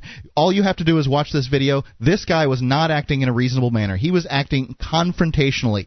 A cop, that sets off all kinds of alarms. He's like, what is he going to do to Senator Kerry? Do you want that to happen? Ask him an uncomfortable question. How do you think that's going to go for your promotion later if Kerry gets killed by some nut while you're 4 feet away? If somebody asks me an uncomfortable or a rude question in an angry tone, the police don't swarm on him and try to push him out of the building. It wasn't just one question. Okay, it was over and over in a combative style. It was less. His question lasted less than a minute. And then he could have just said, "Okay, I'm leaving. Let's go." But he wanted to scream at the top of his lungs. Bah! Well, because I don't know if I would have left peacefully either. I wouldn't necessarily resist, but I don't think I would walk right out. Well, I think that everybody should watch this video as an example what not to do when you're... I'm not saying he acted well. No one's defending the kid in this particular case. And they shouldn't. I'm not saying he acted well. I think the police overreacted is what happened. They could have handled this... I'm just saying it's easy to armchair quarterback this thing. They could have handled this with far more decorum. We don't know what the police said when they came up to the kid. I've seen a lot of more shocking things the cops have done. This just doesn't shock me. I'm sorry. You know, here's a combative kid, made a fool of himself. You've been desensitized. No way. He made a fool of himself. He was. Why couldn't you left it at that? Let him make a fool of himself. I was at the Hillary Clinton thing here in Keene because a group of our activists were going there to hold signs and that sort of thing. And I went inside, and there was this guy that got his hands on the microphone, and he just started rambling about who knows what and making declarative statements. He rambled and rambled before he finally got to a question. Then he wanted to ask another question, and the crowd just started groaning, and they started saying things. The crowd was saying things like, okay, you've had enough, or whatever. And that was enough to shame the guy, to say, to make him realize he'd stepped over the line. And I think that if the police had let it be, that the same sort of thing would have happened in this case. It seems like it was completely unnecessary for them to step in and use violence on this kid. So what if it had been, instead of police, it had been security officers hired from a private firm that were doing this, that were trying to remove him, and they didn't taser him? Well, they didn't taser him. Then I don't see why it would be such a big deal. I mean, again, if now, they were overreacting, I'd have a problem with that. Have you ever been thrown out of a bar? I don't. I don't imagine you have. Usually, when you're getting thrown out of a bar, you get hurt in some manner or another. Yeah. Your head hits the door frame, or something gets stepped on. Your arm gets twisted up behind your back. That's what happens to people who are jerks in establishments. Mm-hmm. That's what these security people would have done if they would have removed him. Instead, the cops tasered him. Yep. I don't see a difference. Well, this is a public forum, number one, and the University of Florida receives public funds. I'm 99.9% And he's a student there, sure. I believe. Yes, he is. Which means he's a paying client. And this is a public forum where the candidates are supposed to be having a dialogue with a person. He's not a candidate. Kerry is not a candidate. Where politicians are supposed to be having a discussion with the people. So he was asking questions in a way that perhaps the police did not like, but he wasn't doing something that was completely out of bounds. Let's go to the phones. We've got calls on this. Let's talk to Jim in Second Life. You're on Free Talk Live. Hello, Jim. How's it going? What's on your mind? Yeah, I just watched that video earlier today, and there was a lot of uproar on MySpace about it. And I watched the video, and I was just I was a little bit more mad at the people that sent me, as more than what the cops were doing, because what it looked like he was doing. And I have to agree with Mark, and I kind of feel bad for saying that. But yeah, it's got to be tough for you. Yeah, I know. I'm going to sleep tonight. But anyways, I was watching it, and it was going on and on and on and on. And it looked like the cops were just going to go and escort him out. And right off the bat, he started screaming and yelling, and he started pushing himself away and started running towards Kerry. The whole time I was watching that video, he was resisting arrest. I mean, how long was he going on before the cops stepped in? How long was he going on for? The videos that I saw, basically kind of cut in right while he was in the middle of talking. Mm-hmm. And the only thing you got to hear was and why didn't you defeat Bush? Oh, and what about the skull and bone? I'd say it was about 45 seconds. I saw another video where it was not nearly as much fun to watch. The one you saw was good. The bad one, it gets quite a bit of the questioning and that kind of thing, and it's horrible to watch. Try not to watch it, just listen to it, otherwise you'll get seasick. I'd say 45 seconds is on the light side for a seminar speaker, for a seminar questioner. I'd say that's not very much at all. Okay, yeah, well, thanks for your opinion. You should have a good minute to make your point and ask your question to whoever it is that's speaking. I don't think a minute's unreasonable. He probably stood in a line and waited to get to the microphone, as many people do in these cases. And, I mean, we don't know, because you're saying 45 seconds, Mark. I'm going to take your word for it. Well, the article says about a minute. Totally reasonable. I don't see anything unreasonable about that. Let the crowd ostracize him. No need to step in with security. Well, that's the armchair quarterback version. That's how you would have done it after you have a chance to look at it all. There's a couple of cops there. They see a guy who's acting in an inflammatory fashion, who appears to be unreasonable. Who has done nothing but ask a question. Who, in their mind, very well may be referencing psychotic visions of this skull and bones thing. He doesn't know. That guy could think that Senator Kerry is the devil himself, and so they're just trying to get rid of the guy. Then he resists arrest. So, Jim, you're on the side of the cops on this one, huh? Not necessarily. I did think they overreacted a little bit, but then again, if I was in their situation and I had a guy that was, resisting arrest and running towards an elected official, what would have happened to me if I didn't do anything? Well, dude, I can understand. As I said, and Jim, thanks for the call. I can understand the police's response after he broke out of their grasp and all of that. I can understand them escalating, because then the level of force against them had been escalated. I only question whether or not they should have intervened in the first place. I don't think they should have. Let's continue and talk to Kelsey in Illinois. You're on Free Talk Live. Hello. Hi, guys. What's on your mind? Well, I'm having trouble understanding why you're critiquing his behavior. Who? In what country do we live in? Whose behavior? Is this not the country where your speech is protected? Are you talking about the young man talking into the microphone? Absolutely. Absolutely. Well, your speech is certainly protected, though, I mean, that doesn't mean he can ramble on for 5 minutes. But he wasn't going for 5 minutes. He was going for 45 seconds. But you're a fan of ostracism. Why can't he ramble on? Why can't John Kerry jump down off the stage and punch him out? Do we need the goon squad? I'm on the side of them not intervening. I thought the crowd could very well have ostracized him, but no, they called in the cops. So well, maybe you misunderstood what I said. I don't know that they were called in. I mean, they were already there. Okay, well, somebody gave the order, or whatever happened, the cops took action. When right, one of the cops decided this is it, and then they all went with it. I say it was totally unnecessary. He'd only had 45 seconds. He should have been given a little bit more time to wind down or to allow the crowd to yell at him or to insult him and embarrass him, make him go away on his own. Well, what does it mean to be an American? More on the way. Roll the clock back 200 years. With your help, we can spread the message of liberty around the world. Consider becoming a Free Talk Live amplifier for just $3 a month now at amp.freetalklive.com. If you can't afford it, keep enjoying us for free. If you can spare the $3, visit amp.freetalklive.com. This is Free Talk Live. We're launching into hour number 3 of the program, and you can take control of the airwaves toll-free at 1-800-259-9231. That's 800-259-9231. It is Ian here with you. And Nick. And Mark. And you can join us online at freetalklive.com. All the features on the site, totally free, so enjoy those on us. That is, again, freetalklive.com. We're talking about the college student in the University of Florida that was tasered for asking a few questions, maybe being a little belligerent, maybe being a little rude, but tasered for standing at a microphone and asking some questions. Now, we've been through the case, sort of run it down for you, as I understand it so far, and I've seen the video footage. And we didn't actually, the footage that I saw didn't show him asking his question, but you say, Mark, it was 45 seconds to a minute. Sure. That he was up there, and the cops then stepped in and attempted to remove him from the microphone, mm-hmm. to which he then responded by breaking free from the police's grasp. They then pursued him. They don't forget all the screaming and yelling at the top of his lungs like a madman. They caught him. They tackled him. They brought him to the ground. There were something like 5 or 6 cops on this guy. Big cops, too, not little, scrawny little cops. Pretty big cops. There were quite a few women involved. I think that might be an exaggeration. And then they tasered him.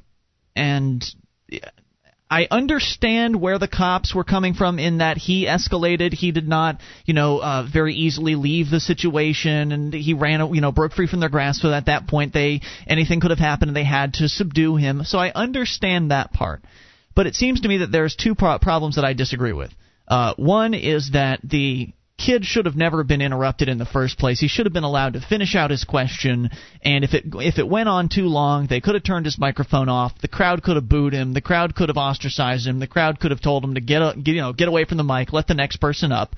And then if he continued to refuse at that point, I don't see it would have been unreasonable for them to say, look, we're just going to have to ask you to leave, and if not, we will bring the police over here. Right. Was there any sort of warning for this guy besides the police coming up and grabbing him? I think they might have said something from the side, because he said something like to the effect that, I have 3 more questions. So I think he might have been asked to leave the microphone one time. I'll concede this. It's a public forum in the sense that it's a university paid for partially by taxpayer money.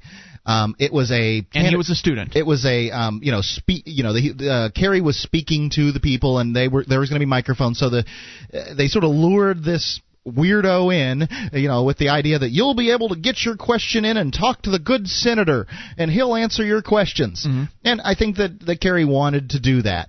At this, and that's it, so it's a freedom of speech. I'm going to give coffee that to some extent. But if it was a private university, and these were private security guards, then that part wouldn't be the issue. So can you give these cops the point of being slightly overprotective of the senator from a guy who is acting strangely?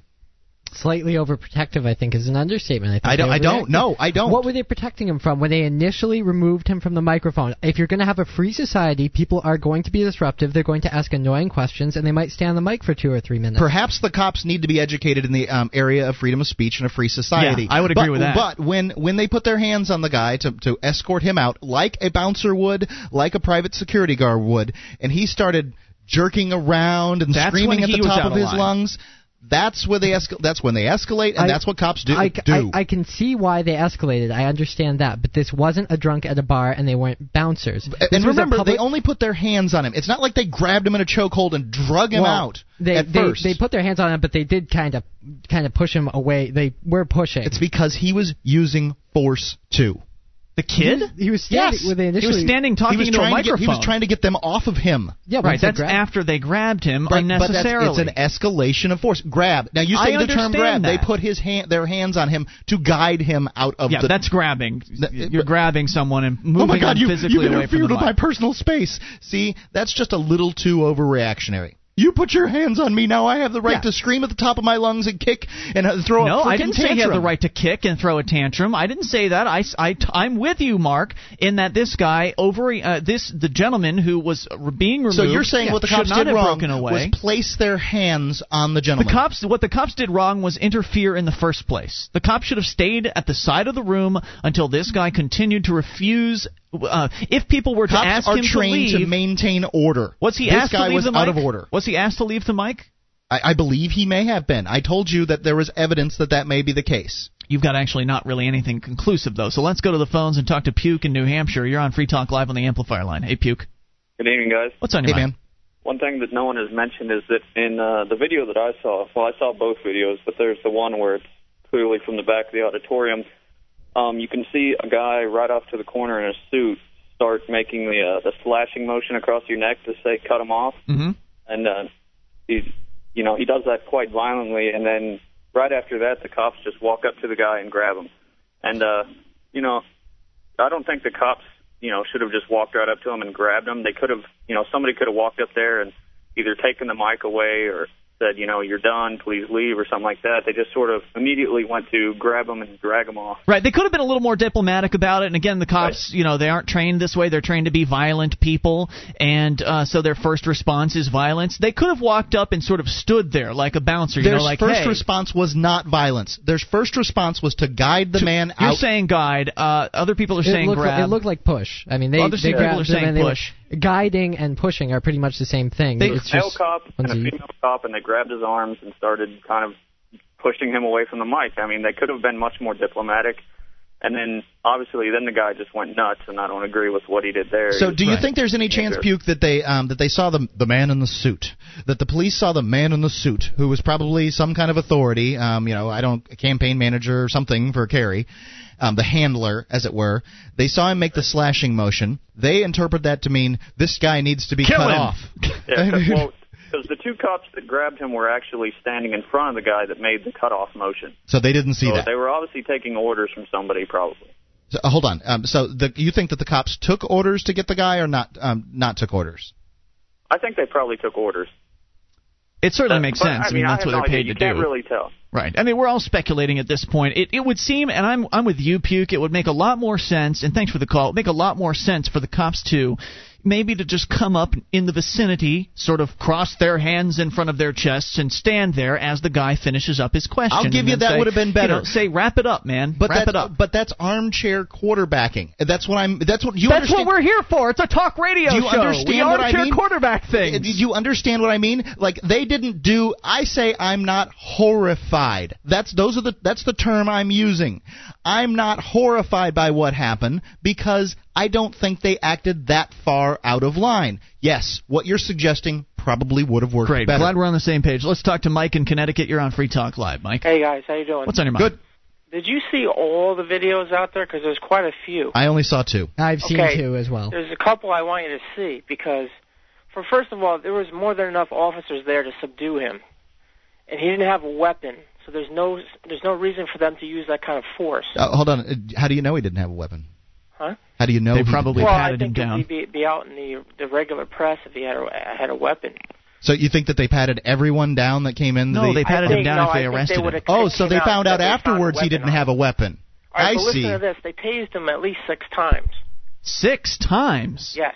Now, how do you know that's so? I want you to see this video, and I can't find it now. But how do you know that they tased him 6 times? Because that's what is being reported. You can hear when I haven't heard that. Well, when a taser is used, you can hear it crack. So they can control it. I've seen this over and over again with police. Okay, they taser him and he's on the ground, and they're yelling at him, screaming at him to get up. And he's getting up, and he's almost on his feet, and they tase him again, and you literally see his feet flip, like his legs are going over his head, and he falls on the ground. Mm. If that's not abuse of power, I don't know what is. If they're tasering him 6 times in a row like that, and the guy's trying to, and I thought they drug him up and took him out because he appeared to be walking out. Well, they were screaming at him, "Get up, get up, get up!" And then they grabbed him by his arms. He's almost on his feet, and then they tased him again, and he flips over. You know, it's just awful that the cops have this power, and I'm sure you can go and find these on YouTube. And Mike, thank you for the call. We appreciate it. Right, we see them abusing it all the time. The purpose of the taser is to end a violent confrontation in as nonviolent a manner as possible. This kid was certainly a punk. He was certainly certainly out of line with his behavior. But was it necessary for him to be tased in that particular case? I say no. We'd love to hear from you at 800-259-9231. You can take control of the airwaves. Bring up whatever's on your mind. This is your show. It is Free Talk Live.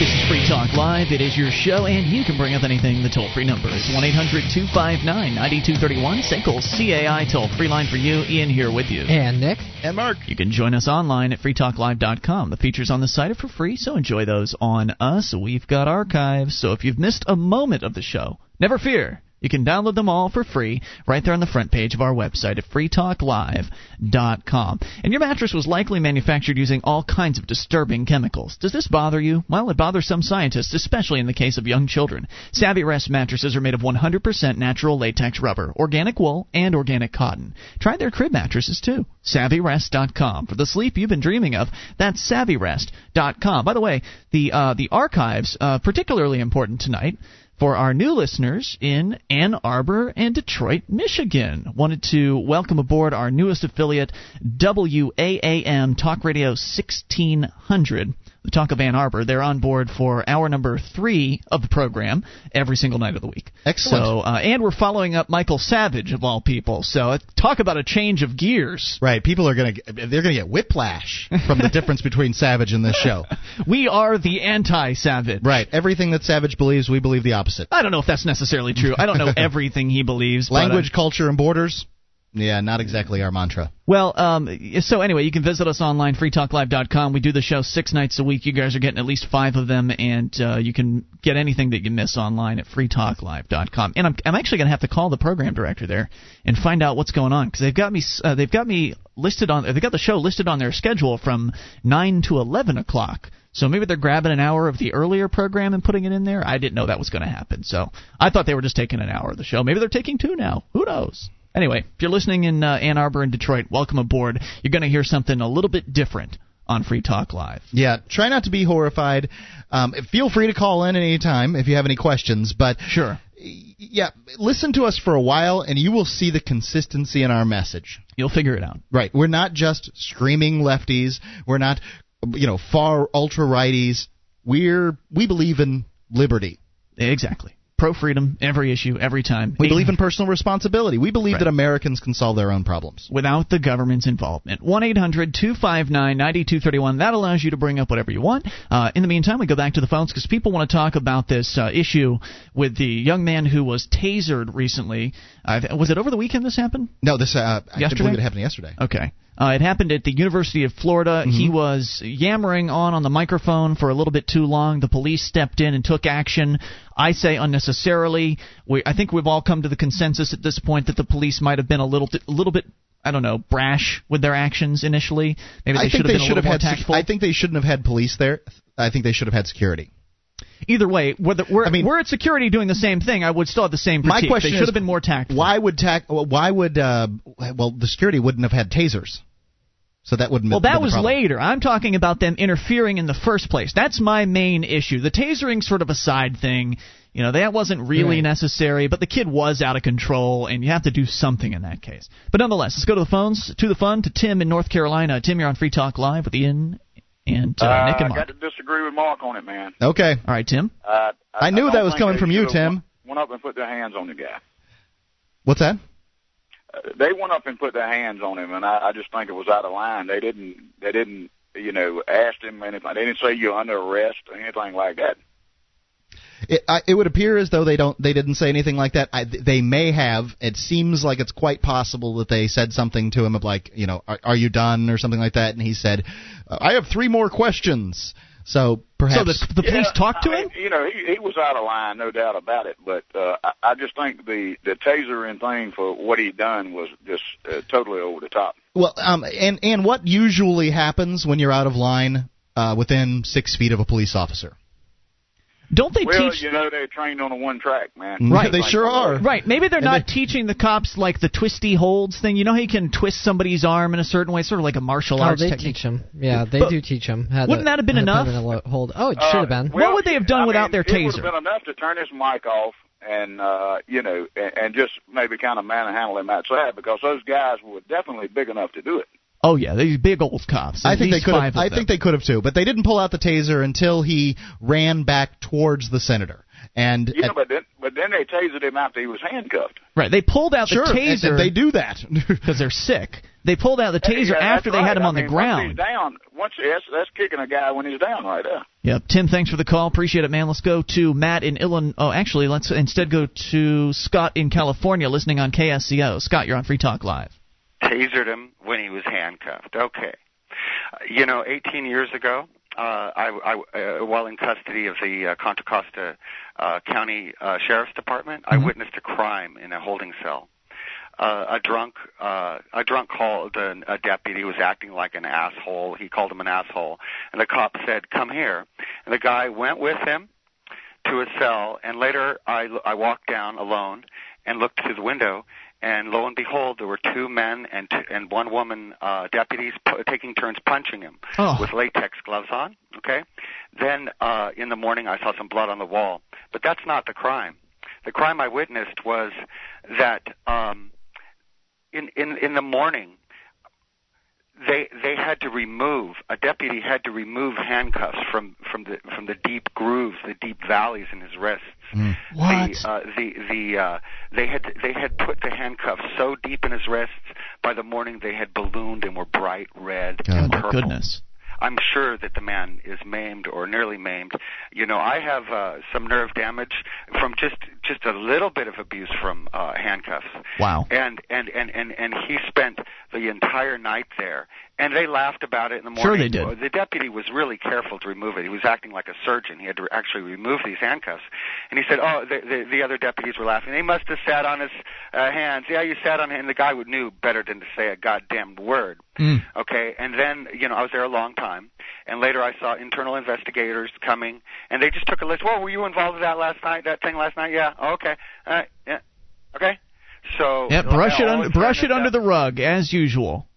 So kick them when they're down, and my God, what is going on behind those cell doors? It's a great question. You know, the fact is the law enforcement profession, while there are some good people in it, it attracts sadists. We've seen evidence, we've seen case after case of these people. They want to get these jobs so they can have these opportunities, the opportunities to, you know, to beat and to harm and to maim people that are in their custody and have absolutely nothing done to them about it. Thanks for sharing the story, Scott. We appreciate the call. Now, of all of us here, of anybody who's called in, I have seen the most law enforcement abuse of people anywhere. You've been in prison. Yeah, I've been in prison. I've seen it happen. I've seen people beaten with cuffs on, that kind of thing. I am not willing to condemn these officers at the University of Florida based on the actions of people that I've seen. I am going to take them case by case. Look, if somebody case by case. Beat the crap out of a drunk guy in Costa County, whatever it was, Contra Costa County, then they should be taken up on charges. Now, right, but they likely aren't. Typically, they are not. They have these internal investigations. It's the, you know, it's the. It's okay, watchers. Citizens. We've looked into the situation and we found that everything was by the book. It can often be the foxes watching the hen house in that particular circumstance. But I want to see, you know, case by case. 1-800-259-9231. If we were to get to more of a peace officer situation where we weren't necessarily arresting people for so many made-up crimes like drug possession and that sort of thing, they would have less people to abuse. And if they're abusing a murderer, then that's one thing. More on the way. You can take control of the airwaves. This is your show. It's Free Talk Live. One of the bonuses you'll get as a Free Talk Live amplifier is access to our classic archives. For just $3 a month, you can become an amplifier, and you'll help us get on more radio stations and MP3 players. Get the details at amp.freetalklive.com. That's amp.freetalklive.com.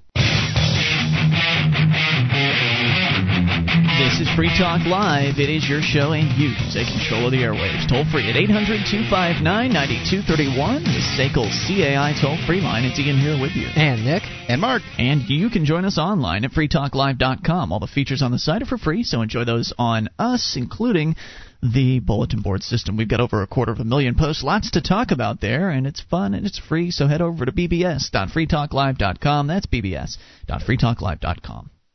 SACL CAI has a full-orbed approach to account recovery. It's really three companies in one. They do collections, early outbilling, and they purchase charged-off receivables. SACL knows that the way they treat your customer reflects on you. Their staff is respectful, they record every call, and they have the best equipment money can buy, so that your business is handled as efficiently as possible. See their banner at freetalklive.com or call 800-544-6359. Do business with businesses that support Free Talk Live. On the way here, we'll share an email from someone over in the United Kingdom, a listener of ours, who had a conversation with a former cop and a former military member over there who he describes as totally indoctrinated and brainwashed. We'll talk about that here in a moment, but first to the phones and to Matt in Illinois on the amplifier line. Hello, Matt. Good evening, gentlemen. What's on your mind? I was digging through my pockets, and I found this handbook for Illinois jurors from about a year ago, when I was on jury duty. So this is government propaganda? Oh, yeah. Okay. And there's a couple of things that I underlined in it. What's interesting about this is I was on probation at the time when I was called to jury duty. And I talked to my probation officer, and she told me to just go in. So I did. And they gave this to everybody that was there. And there's a couple of things. The first thing I highlighted was after the jury has been selected, the jurors will be asked to rise and to swear or affirm to well and truly try the matters at issue and render a true verdict according to the law and the evidence. And then on the other side, there's a little thing that I underlined. It says, jurors should deliberate with open minds, give respectful consideration to the opinions of fellow jurors, freely exchange views or opinions concerning the case, and not hesitate to change their minds when reason or logic so dictate. That doesn't sound too bad. No, right. Sure, that's fine.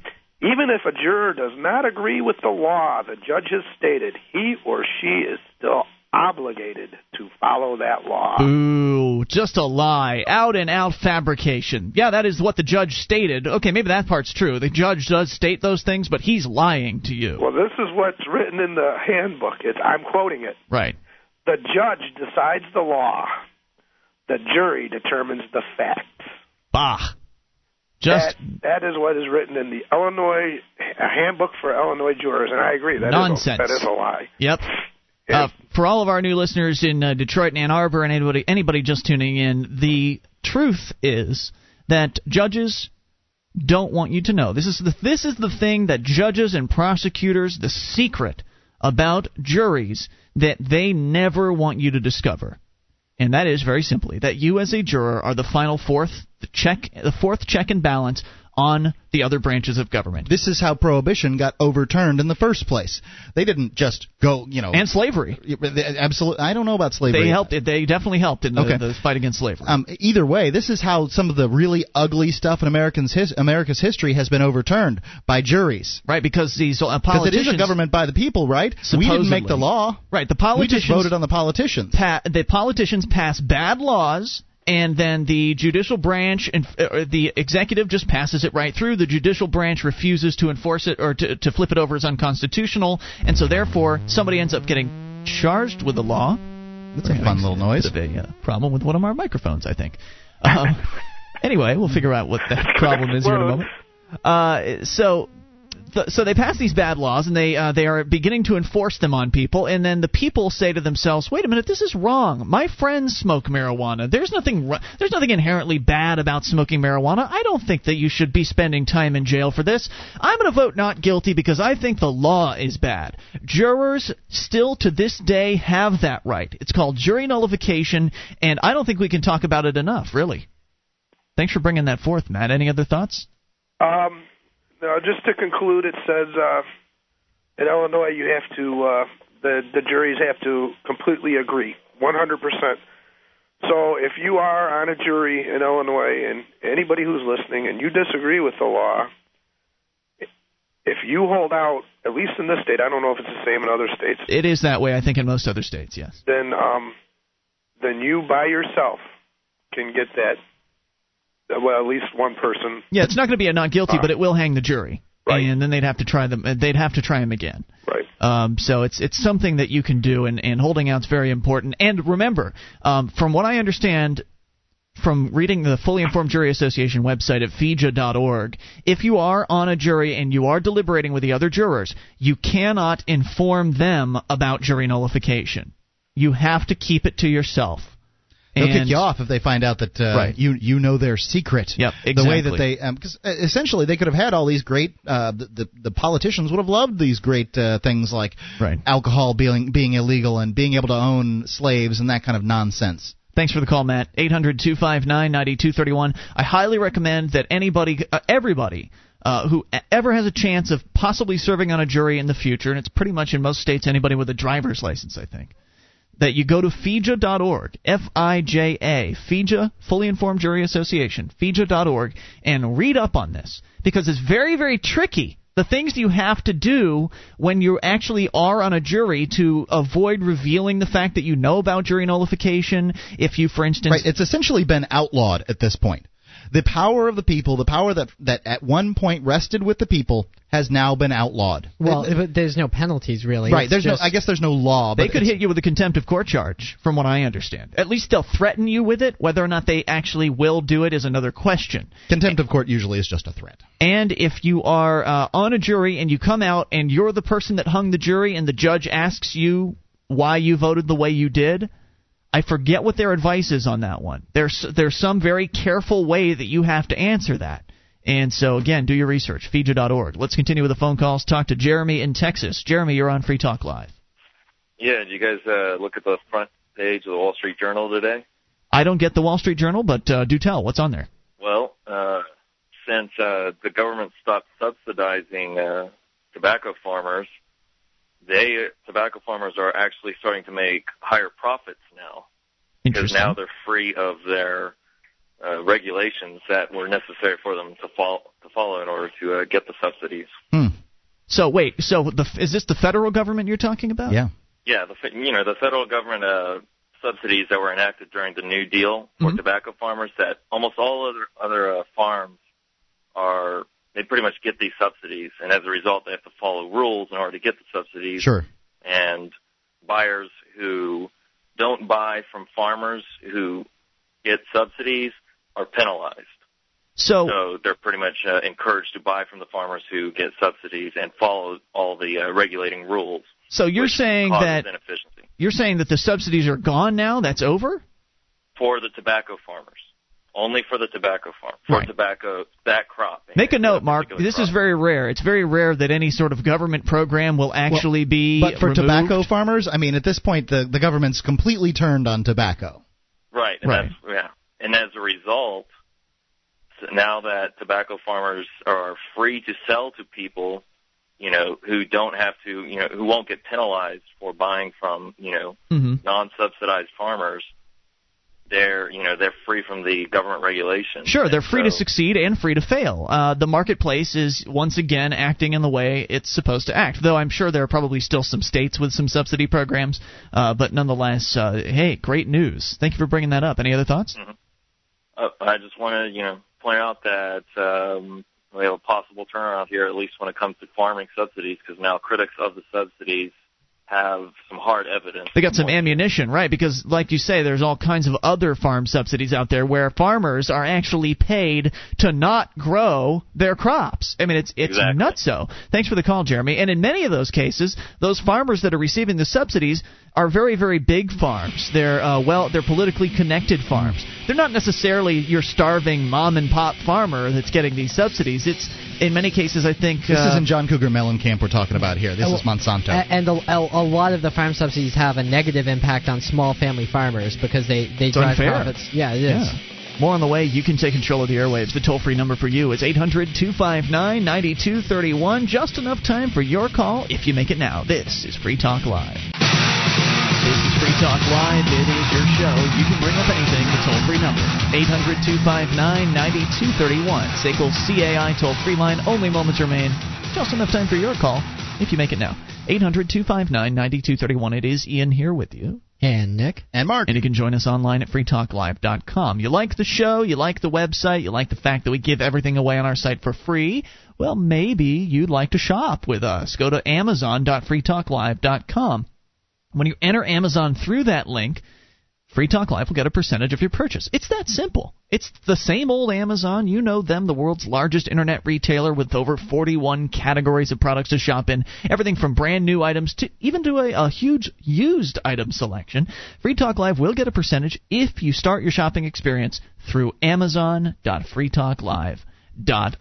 And if you or perhaps someone you know needs a primer on some of the subjects we talk about here on Free Talk Live, you should check out the Liberty Radio Underground. It's an elementary introduction to libertarianism, and each show concisely handles a single topic in less than 10 minutes. It's great for someone new to liberty. Go to libertyradiounderground.com today and grab an episode. That's libertyradiounderground.com. Let's go to the phones, to the fun, to Jaimin in, I think, Idaho. Jaimin, you're on Free Talk Live. Hey, how you doing? What's on your mind? Hey, There's a video on the UF student tasered at John Kerry's speech that I don't think anybody's looking at. And what is this one? Okay. This one shows a tall man in a red tie tapping the shoulder of another guy in a suit, which then leans over and talks to the policewoman, and she walks over and tells him to leave the stage. Tells John Kerry to leave the stage? No. The young man. Tells Mayor, yeah. Okay. Yeah, and it shows him way before he really, when he started talking about Greg Plast, it shows them getting upset, okay? So you're saying that this kid was asked to leave the stand, the microphone, and he did not? Is that what you're saying? Basically, yeah. And how long after he was asked to leave, how long was it before between when he was asked to leave and when the police came and physically removed him? You can see them in the suits telling them to cut the mic. Okay. That didn't answer my question. The BJ comment. You're saying that the police came up and asked this young man to step away, and he did not. How long was it between when he was asked and when he was when they began to remove him? About 20 seconds. Okay, well that changes. If that's really the case, then that definitely changes the story from what we've understood so far. I haven't seen that in videos. There is a YouTube video at youtube.com/. You can't give those things out. Those are like VXG5. What do you search? Put it on the BBS. Yeah, put it on the Free Talk Live BBS at bbs.freetalklive.com, and people can go there and they can access it at their leisure. Thanks for the call, man. We appreciate it. Let's talk to Jake in New Hampshire. Jake, you're on Free Talk Live. Hello. Hello, yeah, hi. How you guys doing? Good. What's on your mind, Jake? Well, first of all, I just got a quick question. What's up with the call screening now that you guys have? It's kind of weird. I'm not sure what you mean by that. Well, when I called, I got the screener, and the guy's like, "You wanted me to give my number and call me back." I never really experienced it before. Yeah, that's something we've had to implement because we had a significant spate of crank callers that were getting through and saying naughty things on the air that shouldn't really be going over our radio station's transmitters. Okay. And so basically, that's just a method to say, look, you know, if you're a serious caller, give us your phone number. We're not going to sell your number to anybody or anything like that. It's just a verification process to simply make sure that you're a serious caller, because as you might imagine, a crank caller is more likely to freeze up at that moment and just hang up the phone, which is typically how it's handled. It's going to caught me off guard. Yeah. So anyway, I got a quick story about government waste. Well, actually, government waste in a way. I used to work at the shipyard in Portsmouth, and as you would imagine, there's a lot of old Navy guys that work there. And they would tell me when they would work on, like, they would be like, there was a lot of them who worked on, like, carriers and stuff. And when they would pull up in the port, they'd be about 5 or 10 miles away from pulling in the port. And if they knew they were getting overhauled, what they would do is they would literally throw all their stuff that they had, tools, everything, overboard, knowing full well that they're going to get new stuff, even if that stuff was new itself. Not the first time we've heard that story. It seems to be pretty common from people in the Navy, frequently just dumping very, very expensive equipment and that sort of thing right off the side of the ship, because the next year's budget comes around and they get a whole new budget and they get to buy it all over again. Like, they were telling me stories about how they were pushing whole tool chests off the bow. Yep. Isn't it horrifying? Yeah, it's kind of. It's stupid. This is the way they treat our money. Right. This is how government works. Not to mention, when I worked there, I was a welder, and there was one time there was a piece of steel that we had that was the size of a football field. Wow. And this thing must have been worth a lot of money, scrap, you know. And what we did was we cut it up and threw it away. Where if they would have tried to sell it on the open market, they would have gotten probably $1 million maybe for it, because there's a lot of steel. Well, there's a lot of that goes on too. There are a lot of things that are just gone to waste, and a lot of things that sort of get funneled into other people's hands and then sold on eBay and that sort of thing. And the administrators of the program personally profit, and then they get to go and they buy it all over again. So there's all kinds of just waste and graft and terrible things that go on inside these government bureaucracies. But that's just one of many stories. And Jeremy, thank you for the call. I'm pretty sure, or Jake rather, thank you. Let's go to Tom in New Hampshire. Tom, you're on Free Talk Live. Hello? Hello, Tom, in New Hampshire. I'm all the way in California here. Oh, okay. Tom in California. What's on your mind? I got to know there's something wrong with the connection, never mind. I was saying, so you know Ron Paul's obviously not going to win, right? I'm not sure why that's obvious. What? Well, because, he's just a dark horse candidate, because that no matter what, he's just like a candidate for the people who are more independent, but he's not really actually going to win. I mean, obviously, right? Why do you say that? I don't know. I don't know if I agree with that. He's getting more and more popular every single day. More and more people are coming across his message, and Ron Paul's supporters are far more effective than any of the supporters of any of the other candidates in spreading his message. So, are you suggesting that the election will be rigged, and that's why he will fail? No, but I'm saying he's not taken seriously. I'm sure the media doesn't want to take him seriously. I think in New Hampshire he will be. I mean, if you'll remember, Pat Buchanan was a pretty fringe candidate. He won in New Hampshire back in, I believe it was 96. He won the primary. He won the primary. So I think Ron Paul really can win here. I think there's actually a good chance of it. New Hampshire likes fringe. Yeah, nationally he has a ways to go. I'm not going to lie. It is an uphill battle.